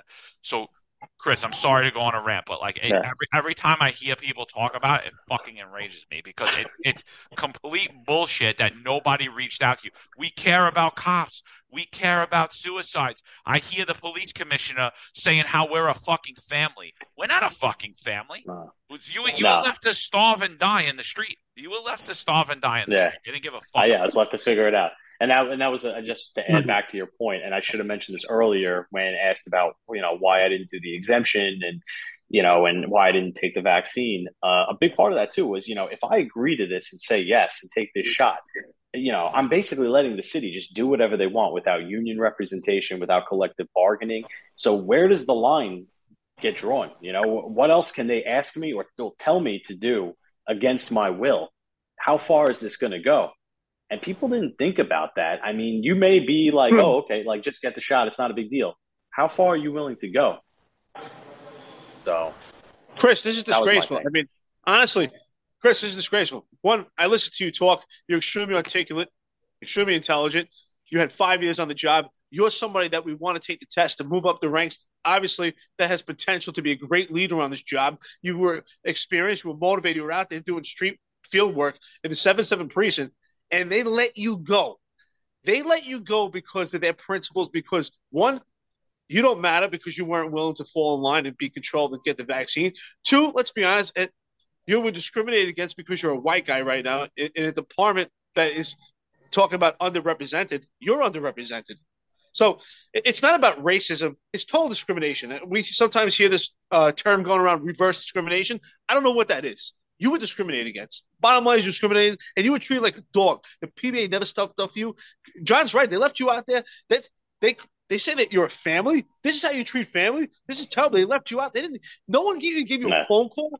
I mean, if if that really was the case, that there was only 34 of you, Pat Lynch could have personally called 30, you know, 34 guys. It could have went to your door. You know, I, actually, now that you tell me that it's almost fifty dollars a month in dues, I got to go back and do my numbers again because it's about two million, uh, two million a month that the PBA is getting. That they're putting this money in interest. Think about what they're getting in a year. I mean, yeah. John put out a tweet. Did you see what John put out? So true. The the PBA, the, the union itself, are the highest union paid people in the country who are represented the lowest paid for the demographics and the department that they represent. This is absolutely mm-hmm. insanity. Yeah. Yeah. Well, all that money goes to hair gel. So I, if you want to know where it goes, that's where that's where it all goes. Uh, that's insane. I won't even just beat up on Pat Lynch. I'll beat up on all of them. He's the longest tenure so far, so he definitely deserves it. And and he, you know, and he screwed us all through arbitration, and, and it always makes me laugh how guys fight fight with me on that. They're like, "It is what it is, bro. Fuck the unborn." You know? Yeah. Okay. Yeah. Fuck the unborn. Yeah. okay. You're you're a moron. Like you're absolute moron. Um. Mm-hmm. But you know, but yeah, it's true. I mean, with with the lowest for the amount of stress that we're under. And I got one better for you. What if Chris was dead wrong, and now he's the guy that had COVID seven times and keeps going sick in the police department and bringing it into work and doing all that, like the guys who were the were the smart ones, like Governor Kathy Hochul said. What if Chris was dead wrong? Like, what if he was dead wrong and we just throw him to the curb? So if he was a murderer, Eric Adams is going to give him an on ramp right? Eric Adams is worried about giving him an on ramp. If he was a rapist, we're worried about giving him an on ramp. If he's a, a, a drug dealer, if he's anything. But say that we're wrong. Say we're, we're these crazy. We're not going to help those people. We're not. We're just going to kick them to the curb, remove them from employment, remove them from society. I mean, abhorrent, and especially coming from where the largest police force in the nation. We were at one time the pinnacle of what law enforcement was, and yet we ignored every law, including labor law and everything else. So it was it was absolute disgrace. I mean, it is disgusting, and you know, I before we jump on, I want to go on to the Exodus, but before we jump on that, I always ask somebody. I always ask retired guys these these questions. Chris, at the time you took the job, would you take it again in the same scenario? You don't know what the future holds. At the time you did it, when you took it, would you take the job again? Uh, yeah, you asked me that before I got on, and I've been thinking about that a lot lately. And um, I honestly, I know it sounds like bullshit, but I am not one of those guys that lives in regret. I wouldn't change a thing just because of where I ended up and what I went through to get to this point. I, you know, I think that the the struggle and all that, and the hardships, the heartbreak, all the bad stuff that comes from the job and the good, it made me a better person. And I wouldn't change anything. I would have taken the job again. I would have been. I would have 100. percent Unless unless Nassau or Suffolk called me first, then I would forget it. But otherwise, all right. So today is whatever the hell today is. We're in some day in December. We're in December 2022. I don't even know what day it is. But now you're a young man. I bring you back. You take the job right now. Oh, if I was 23 right now and right now, would you take the job right now? Knowing what I know now, the NYPD. No, no, right now in today's in today's New York City. No, I would not. No, and I would I wouldn't I wouldn't recommend that anybody do it. It's just not worth it.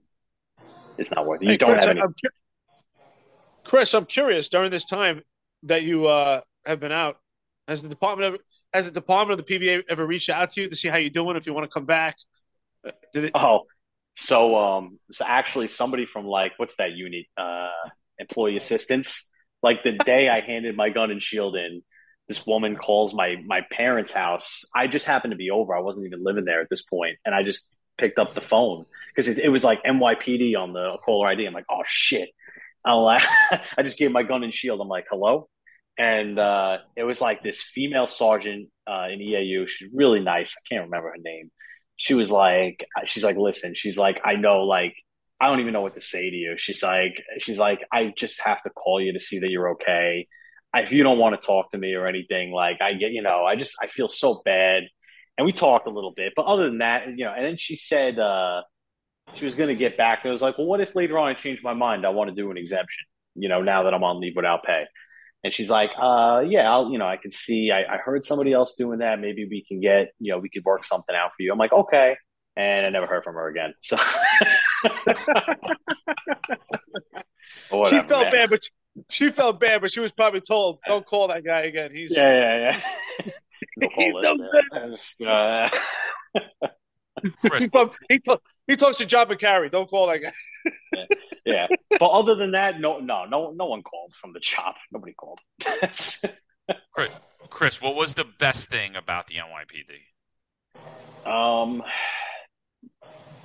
pro- probably the, the camaraderie. You know, when you get when you work in a good place and you have a good group of guys and girls, and you know you you're getting along, and you can go out, you know, work and have fun, lights and sirens, the jobs, and seeing crazy shit, and then you know, eleven thirty gets getting to go out at night. I mean, th- those were some great memories, and I, you know, I had a good time. I, that's why I said the part of it. I, I don't regret anything. I don't regret taking this job.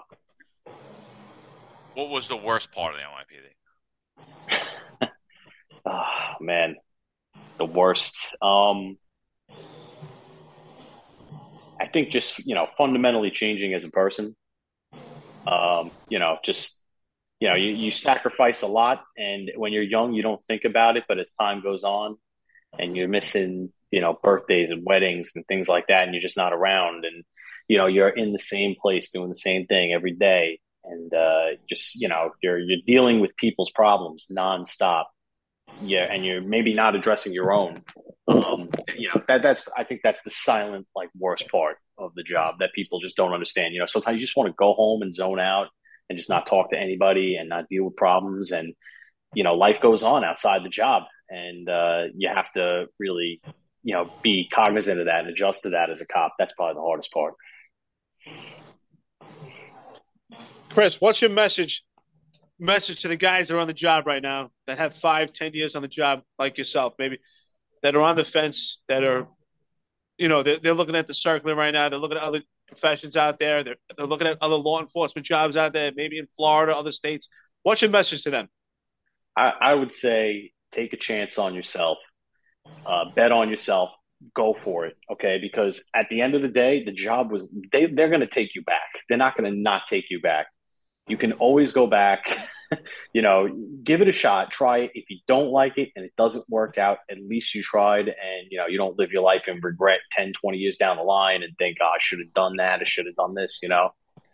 I mean, and it, it, it's, it seems like a crazy thing. Some guys are just so hung up on, I'm going to make less money and it's, you know, I'm comfortable and starting over and I don't know how to do it.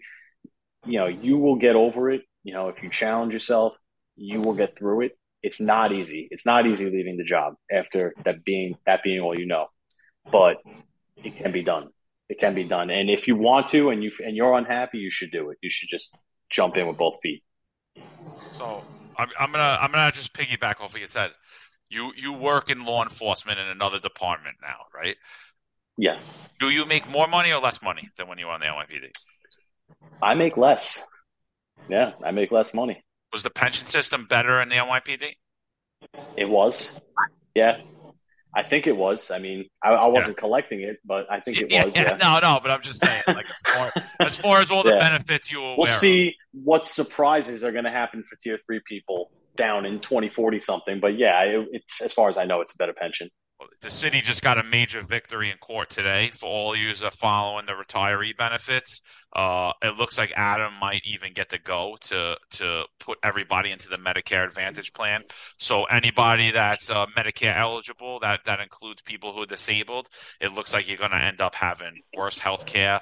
Uh, your premiums could go at a ginormous rate. Your prescriptions could go at a ginormous rate. Basically, you're going to jump on either government health care or you're going to have to look to buy your own health care. Um, and that is coming for all of us uh, whether you're retired or not. So I'm just letting you know right now, it's another issue that's going to come up through collective bargaining as the as the unions. Uh, once Pat Lynch decides to get out of PERB after his uh, reelection run, um, they'll be they'll be looking to they'll be looking to diminish active people's benefits as well, um, and those who are not uh, Medicaid eligible. Um, so so all right, so let's get into it. Right, let's get into let's get into it. I mean, here we are. We're all young guys. I mean, I think we should all still be. Uh, you know, I think me and Eric still had a good twenty years to go. Um, I think you had a good, you know, maybe thirty years to go. Honestly, uh, you know, um, I mean, I you know, I was planning on moving up the ranks. I know Eric was. Um, Eric actually got denied from CCRBs. He should have he should have been a captain prior to before he retired. Um, I was getting ready to take the captain's exam. I know I would have did well uh, through my work ethic. you sound like a smart guy. I'm sure you would end up passing that sergeant's exam and becoming a sergeant.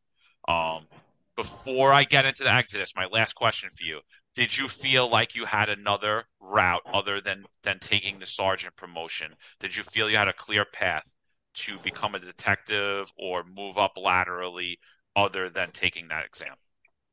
No, I didn't. Um, you know, when you know I was there, you know, I was in the seven seven. It's not you know uh, a glamorous place to work.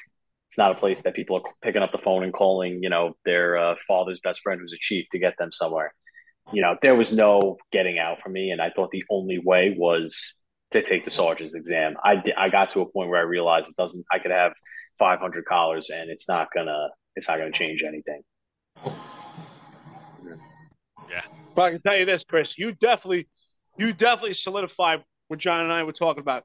Uh, I mean, clearly, we, we, know if you're not falling in line with nepotism, that's the only route for you. That's why, even though those those tests don't administer or teach you any type of leadership, it's the only way to be fair. You take a test and you get put on a list. It's the only way that that test can be fair is because it alleviates nepotism. And, and mm-hmm. that that was the route I took. I'm assuming John, you probably thought the same thing. I thought, listen, let me take the test because this I could create my own destiny. So oh, yeah. if I'm going to try to be, I didn't have anybody on the job that I could become detective. I knew that was the way for me to go. Take the sergeant's test. Yeah.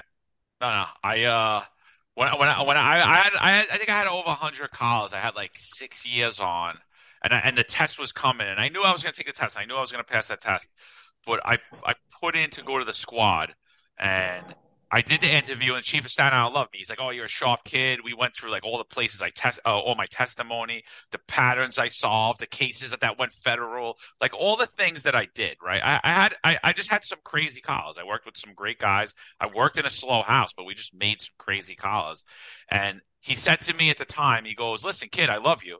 You're just too young. You're going to be unsupervisable I could tell you're a sharp guy. You're going to be unsupervisable by the time you hit 10 years. And I was like, listen, boss, all honesty, I'm going to go the sergeant route. I just wanted to get investigative experience. This was the first opportunity I had. This was the first round of interviews. I gave it a shot. I, I, I appreciate you being honest with me. I appreciate it. You know, he's like, I'm telling you right now, you're not getting it. I was like, no problem. I was like, I appreciate it.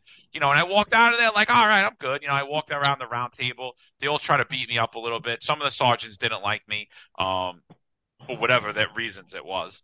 Um, not due to probably because they're probably because they're incompetent and they're jealous.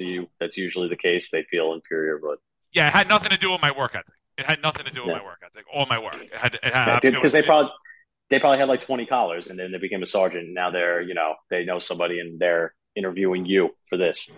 So so that happened, and I was like, okay. I was like, whatever. I was like, there are guys that deserve it. There are guys busting their ass. There are guys that have been in anti-crime five, six, seven. Because at that time, the books hadn't been open to take new detectives in in a while, you know. And uh, so I, I knew there were people that deserved it over me. So I was like, okay. And then the kid that gets it has like three years on. He's a jam sandwich.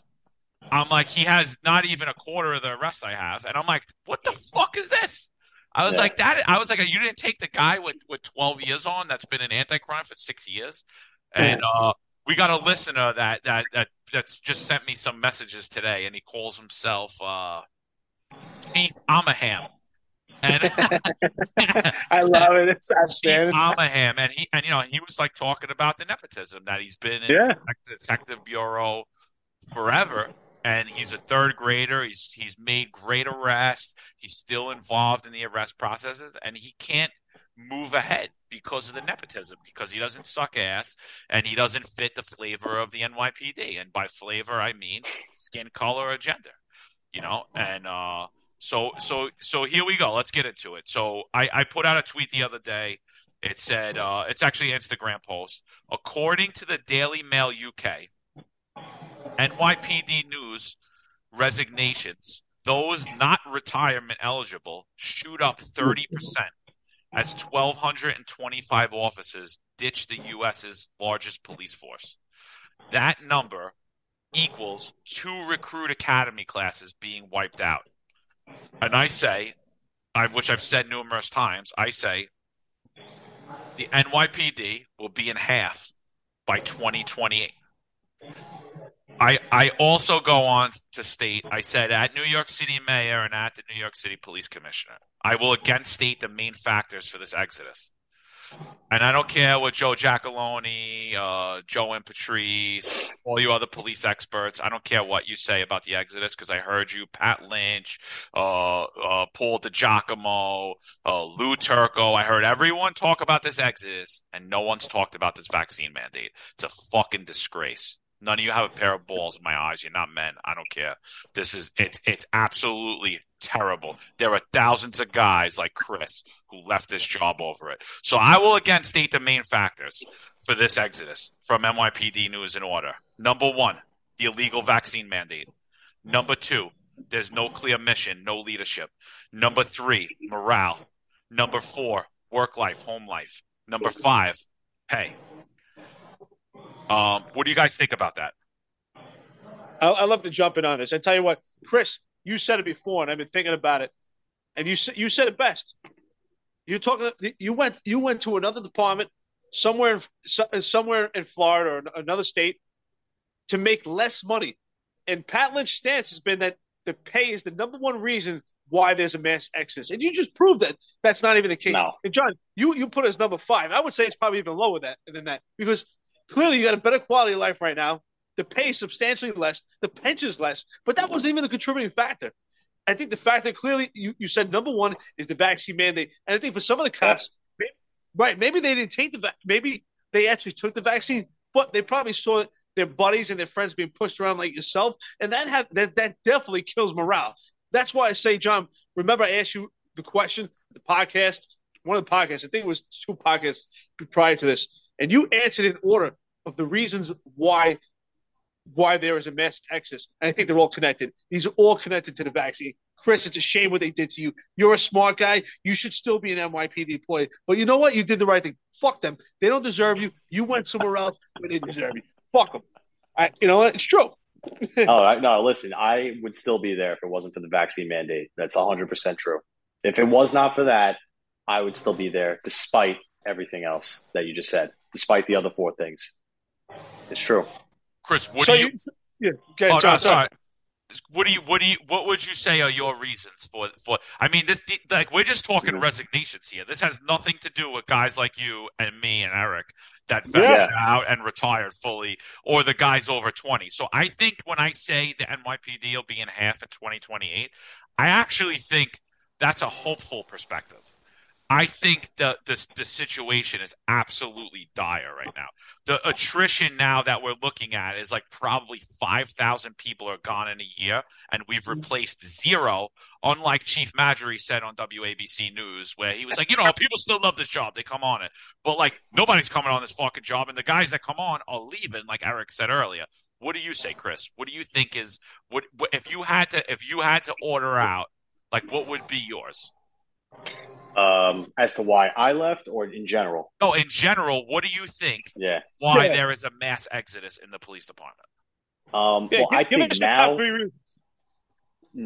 in order, or just in, you know, In order, In order, yeah. please. Yeah. Um, in order, I, I think the vaccine mandate has to be one. I think ever since, if you go, you know, if you go back and look since the vaccine mandate and prior to it, there's the huge drop off came after the vaccine mandate. So how can you not say that's the number one thing? You know, uh, two, you know, me, you know, money of course is you know that's always the biggest thing. Like the next biggest thing after like that. Um, I mean, let's face it. You know, I had the last good contract. The guys that came after me, they got totally screwed. I mean, they're making like less than forty six thousand dollars a year for the first six years. Who can live on that? In New York City. Who could live on that on, on Long Island or in New York State? Uh, you can't. You can't live on that. And the people that can are, you know, they, they hire people that are, you know, from other countries like Trinidad and Tobago and, um, you know, Pakistan that to them, they can, you know, they can manage, they can raise a whole family off of that. You know, I, you, you can't, you know, the, the money is, it's still secondary though to the vaccine. That's the number one thing they're not addressing it at all.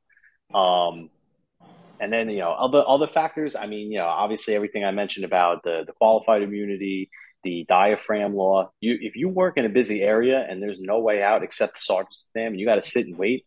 But at the same time, you have to answer you know radio calls. You have to go to nine one one jobs and deal with people that you know they know that you can't put your weight on their back while they're arresting you, and they know that they could sue the city and sue you and make a big payday, they're going to do it. They're going to do it. Every day you're going to work, you know, risking everything. And for what? For, for $45,000 a year if you're a new guy? I mean, come on. That's why nobody wants this job. it's not, you know, anybody, anybody with a shred of common sense would see that and put it together and realize it's not worth it. Chris, how much of a concern for you when you were out there especially at the George Floyd George Floyd uh, era, and also with the riots that you're involved in. How much of a concern was CCRB to you at that time? Um, you know, a big thing. You know, I, everybody was trying to rope you in. They, you know, everybody talks. You know, people, you know, people were calling me a disgrace as you know there's like a, a, bus stop getting ripped down like right next to me by like civilians uh, i'm like all right yeah i'm the disgrace i'm, I'm the one that's the problem here i'm just standing here you know but um, yeah, I mean, you know, you that was it wasn't you know number one thing was like officer safety. I, I, I want to make sure I got home safe, but the second thing, yeah, was the you know allegations and people just trying to rope you in. You know, you any every call you're thinking could be an ambush. I mean, tensions were high then. People were crazy. This girl throws a Molotov cocktail at a police van. I some lawyer girl. Like the world lost their mind. Yeah, city council's cheering them on. Justin Brannan hmm. sending out tweets that he erased all yeah. of them. That we need to go yeah, further. But De Blasio's calling them out on the news. This is a great time. Come out. This is a pivotal time in history. You know, um, they were empowered. You know, that, and and you know, and again, it was all people from out of state. So the whole thing was a fucking setup. Um, John, do you and Chris feel like you missed out that you never got the cheeseburger? The, the, cheese with his fries. I mean, you know, I was like, wow, like wow.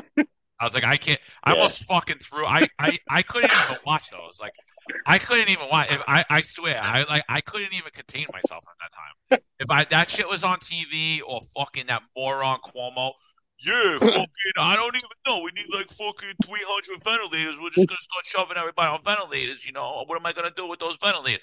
I couldn't even listen. I wanted to fucking smash my TV. I was like, these are the people. I'm like, we are being led by our inferiors. We really are. We're being led by our inferiors in the police department. We're being led by our inferiors in city council, with state assembly, the governor's office. I mean, and and you know what? I, like I I love Donald Trump. I was a big Trump guy. I liked him. I was never a MAGA guy and all in on Trump. But honestly, even him, I was like, you fucking shut the greatest economy in the world down. Are you a fucking moron? You hand it over to this little elf and like you you let him run the country. You're the president of the United fucking States where are you? You know, and I, I'll even say like, yeah, he was he was uh, it was a it was a good relief to have a guy who supported law enforcement at the time because I mean here we are for eight years of Obama we were getting demonized so it was a it, he was a sigh of relief up until that happened and mm. what the what, where is the leadership in this country Like, where is it anyway I don't see it anywhere. You know, I really didn't. John, we got to figure out on our podcast how we could play videos because I love why you, you were talking, explain this. If we could have the video of De Blasio eating the fries, we need to play that. we play that over and over. That's outstanding. I don't even think I can watch that again. I honestly. Yeah. That was Yeah, the mayor of New was York City. ridiculous. And, and again, you had cops taking pictures with him, and now it's Christmas season, and I see all these fucking cops take, uh, shaking hands, smiling with Eric Adams. I'm like, you're fucking disgusting. No balls, no balls. It's disgusting to me. Anything to get promoted, anything to fucking get your face out there. This guy fucking got rid of guys like him, got rid of guys like me, forced you, maybe your wife, your girlfriend to stick something in her body she didn't want. And you're gonna fucking shake this guy's hand and you're gonna smile with him at a Christmas party? Joke. John, Joke. I, I, I, I hate I hate to laugh about it, but I do laugh about it because I just think it's so funny because I remember watching him sit and eat the, the, the cheeseburger, the fries, whatever the case is, and I was thinking like he's legitimately just laughing in cops' faces because he knows he's got you by the balls. Like he knows you're going to take this vaccine. I mean, they're offering you a. It was almost like like he was mocking the cops. I, I- honestly, I feel like he was mocking you guys on purpose, like like laughing in your Mm. face, like, "Ah, you know, I'll, I'll offer you a fucking happy meal, you know, to take this vaccine. You're going to take it because if not, you're going to your ass is going to be poured out in the fucking street. That's basically what he was saying. It- he, he- I mean, you're talking to New York City police officers like they're just pieces of shit on the street, trash. That's exactly yeah. what it was. At least I have dignity, and I didn't look like an idiot eating that cheeseburger on TV. So I mean, he looked like a fool. Yeah, he's a fucking loser. He could take all his money. Eric Adams could take all his fucking money. I could really give a fuck about it. I really don't. They're like they're they're they're soulless to me. I don't care. They you know they will answer in this life or the next. hundred percent. Like I, I I could care less. They're absolutely soulless. They could have all that money. I wouldn't want to ever look like Bill De Blasio, be like him, live his fucking life, walk in his shoes. The same goes for Eric Adams. I mean, you know, I mean, he's not even real with who he is. Like, he should come out one day and tell New York City who he really is. Because, you know, I mean, you know, You say that for another day. I mean, I'll get into it. I mean, listen, he's a good looking ball guy. He's the mayor in New York City. I mean, the guy has zero women around him. I mean, I don't care. Whatever you do is fine, but be real with yourself. You know? be real with yourself. Like that's it, you know. And you- and you're forcing people to do things. Like you're forcing people to make these decisions. You force Chris out of New York. You force me out of New York. You force Eric out of New York. Like, and there's thousands of us, and and all the guys on the job currently are fucking miserable. I don't know anybody that's happy. Only if you're tied to the upper echelon. I know the Hispanic, the NYPD's Hispanic Society parties tonight looks great. Everybody's having a great time. They should. They're all getting promoted. Everybody's getting promoted. You got Caban up there taking care of everybody. You know, you got the kid in charge of the Hispanic Society calling the shots. I mean, I, I would be happy too. But even then, it's not all Hispanics. It's just the people close to the top, right? And that's you know, and that's what's going on. It's not all the black all the black cops are getting promoted and all that stuff. It's just the people close to the top. And then again, you know, us as white guys, we've been we've been getting demonized for eight years.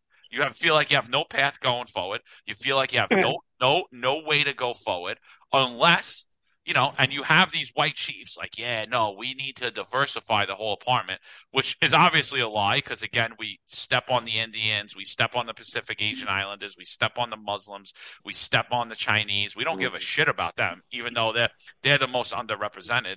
And and you have these white guys saying, yeah, yeah, no, this is great. This is what we're gonna do. Why? Because they don't care. Because they know when their kid gets on the job, they'll be fully taken care of because the Mhm. nepotism is there. And I mean, I, I get what you're saying about the pay, and these guys do need to make a lot more money about the pay. But I'll push back with you for one thing. You left and you're making less pay, and I I don't think you're an outlier, dude. I know plenty of people, cops, nurses, and teachers that took the shot and are living here and with me in Florida because they were like they weren't liking the way New York City was going, and they make way less money, and they're in worse pension systems. You know, Yeah. So like that Yeah. that's my thing. Eric, what's what's your top three, you think? Oh, I, I, you know what? Listen, I stand with you guys because you guys didn't take the vaccine, and and I said I took the vaccine because I figured I had so many shots in the military, but you know, honestly, I, I, didn't do my research. I figured I did so. I did so many shots. I didn't know what they gave me anthrax. So what, what was another one? Uh, but I stand with you guys. I still feel that the vaccine is number one. That everything's connected to this. I think that number one, the vaccine mandate was pinnacle point where it started this mass exodus. Uh, clearly, and connected to that vaccine mandate, absolutely number two is morale. Absolutely morale. And number three, I think they go together, is civilian complaint review board along with failed leadership. And like you say, you don't call leadership, you call them city management. I think that's the order. First is the vaccine mandate, second is morale, and third is civilian complaint review board along with the leadership. Mm-hmm. I think civilian complaint review board is a major contributing factor to crime. I think it's a major contributing factor to a mass exodus. Because if you decide, like Chris, you want to be a proactive police officer, you can't. CCRB is going to pep you up and they're going to get you off the street. They're going to put you on a shelf. You're going to make a decision. Do I want to stay in this job or go somewhere else? And unfortunately, in most cases, by the time you smarten up and say, you know what, I got to stop doing police work, I have to stop doing my job, your record's already pepped up. And now mm. your 50A is being exposed, and you go to Florida, you go somewhere else. And like, well, you abused the authority 10 times. Use my authority. I, I, didn't show a business card. But yeah, yet, yeah. that falls in the purview of abuse authority. John, mm-hmm. clearly, number one, I'm with you. I'm with you, Chris. Number one is the vaccine mandate. When they said in November, before those elections, Bill de Blasio, about that vaccine mandate, everything started. The whole job changed in a, in a moment. Because I think at this point, we could all agree, as ridiculous those riots were, ridiculous watching Chiefs take a knee, we were all willing to go through that, right, and absorb the pressure and to stay on the job, right? Because the camaraderie. Yeah. But along with that, the morale is terrible. Why? Because guys getting pushed out. You see your brother and sister leaving, and now guys had even for those that that did take it, they were put into a position that they didn't want to take it. They took it because they were forced to. So mm-hmm. honestly, I think they feel worse than you guys because you guys took a stand and you you made your own decision. They were forced to take it. And John and I talked about it legitimately. I saw men and women, police officers, lieutenants cry, legitimately cry because they said, yeah. right? They were crying.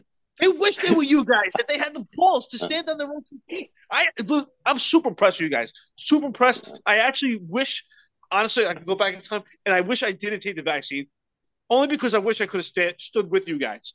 All right, I took the vaccine because I, I, just didn't. I didn't even think about it. What's another shot for me? But the fact that you guys stood up, I wish I could have stood by with you guys. Honestly, I re- really, for that reason, that you guys showed the fortitude. I'm super impressed with you guys. I, I really am.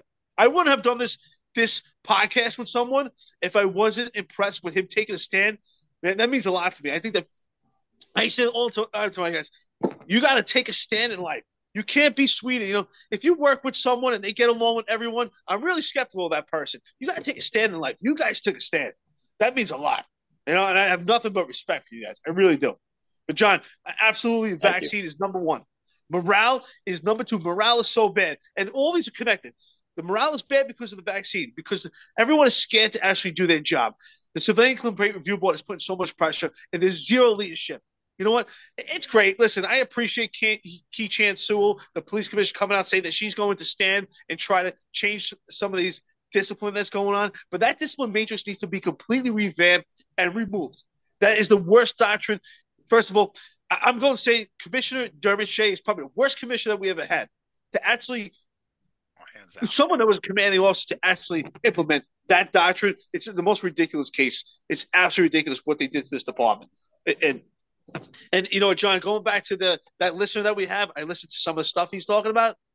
It's so true. That detective, we, we, have a listener here, and I want to thank you if you're if you listen to this one here. I want to thank you for your support. Here you are. You have 18 years on the job. You said you have more than 10 years in the bureau, and what you've learned in this time. And I listened to what you said. It's so true.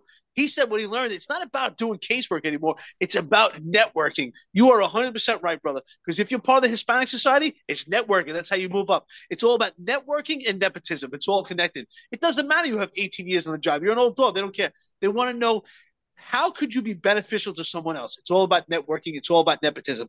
Nepotism is creating this environment. Look, Richard Shea, Commissioner Shea, son was able to get on the job with nepotism.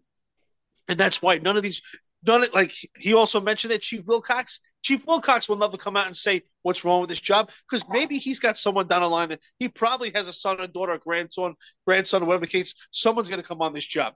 Other than that, otherwise, why would you not stand up and talk about all these atrocities that are going on with the job? Chris, thank you, brother.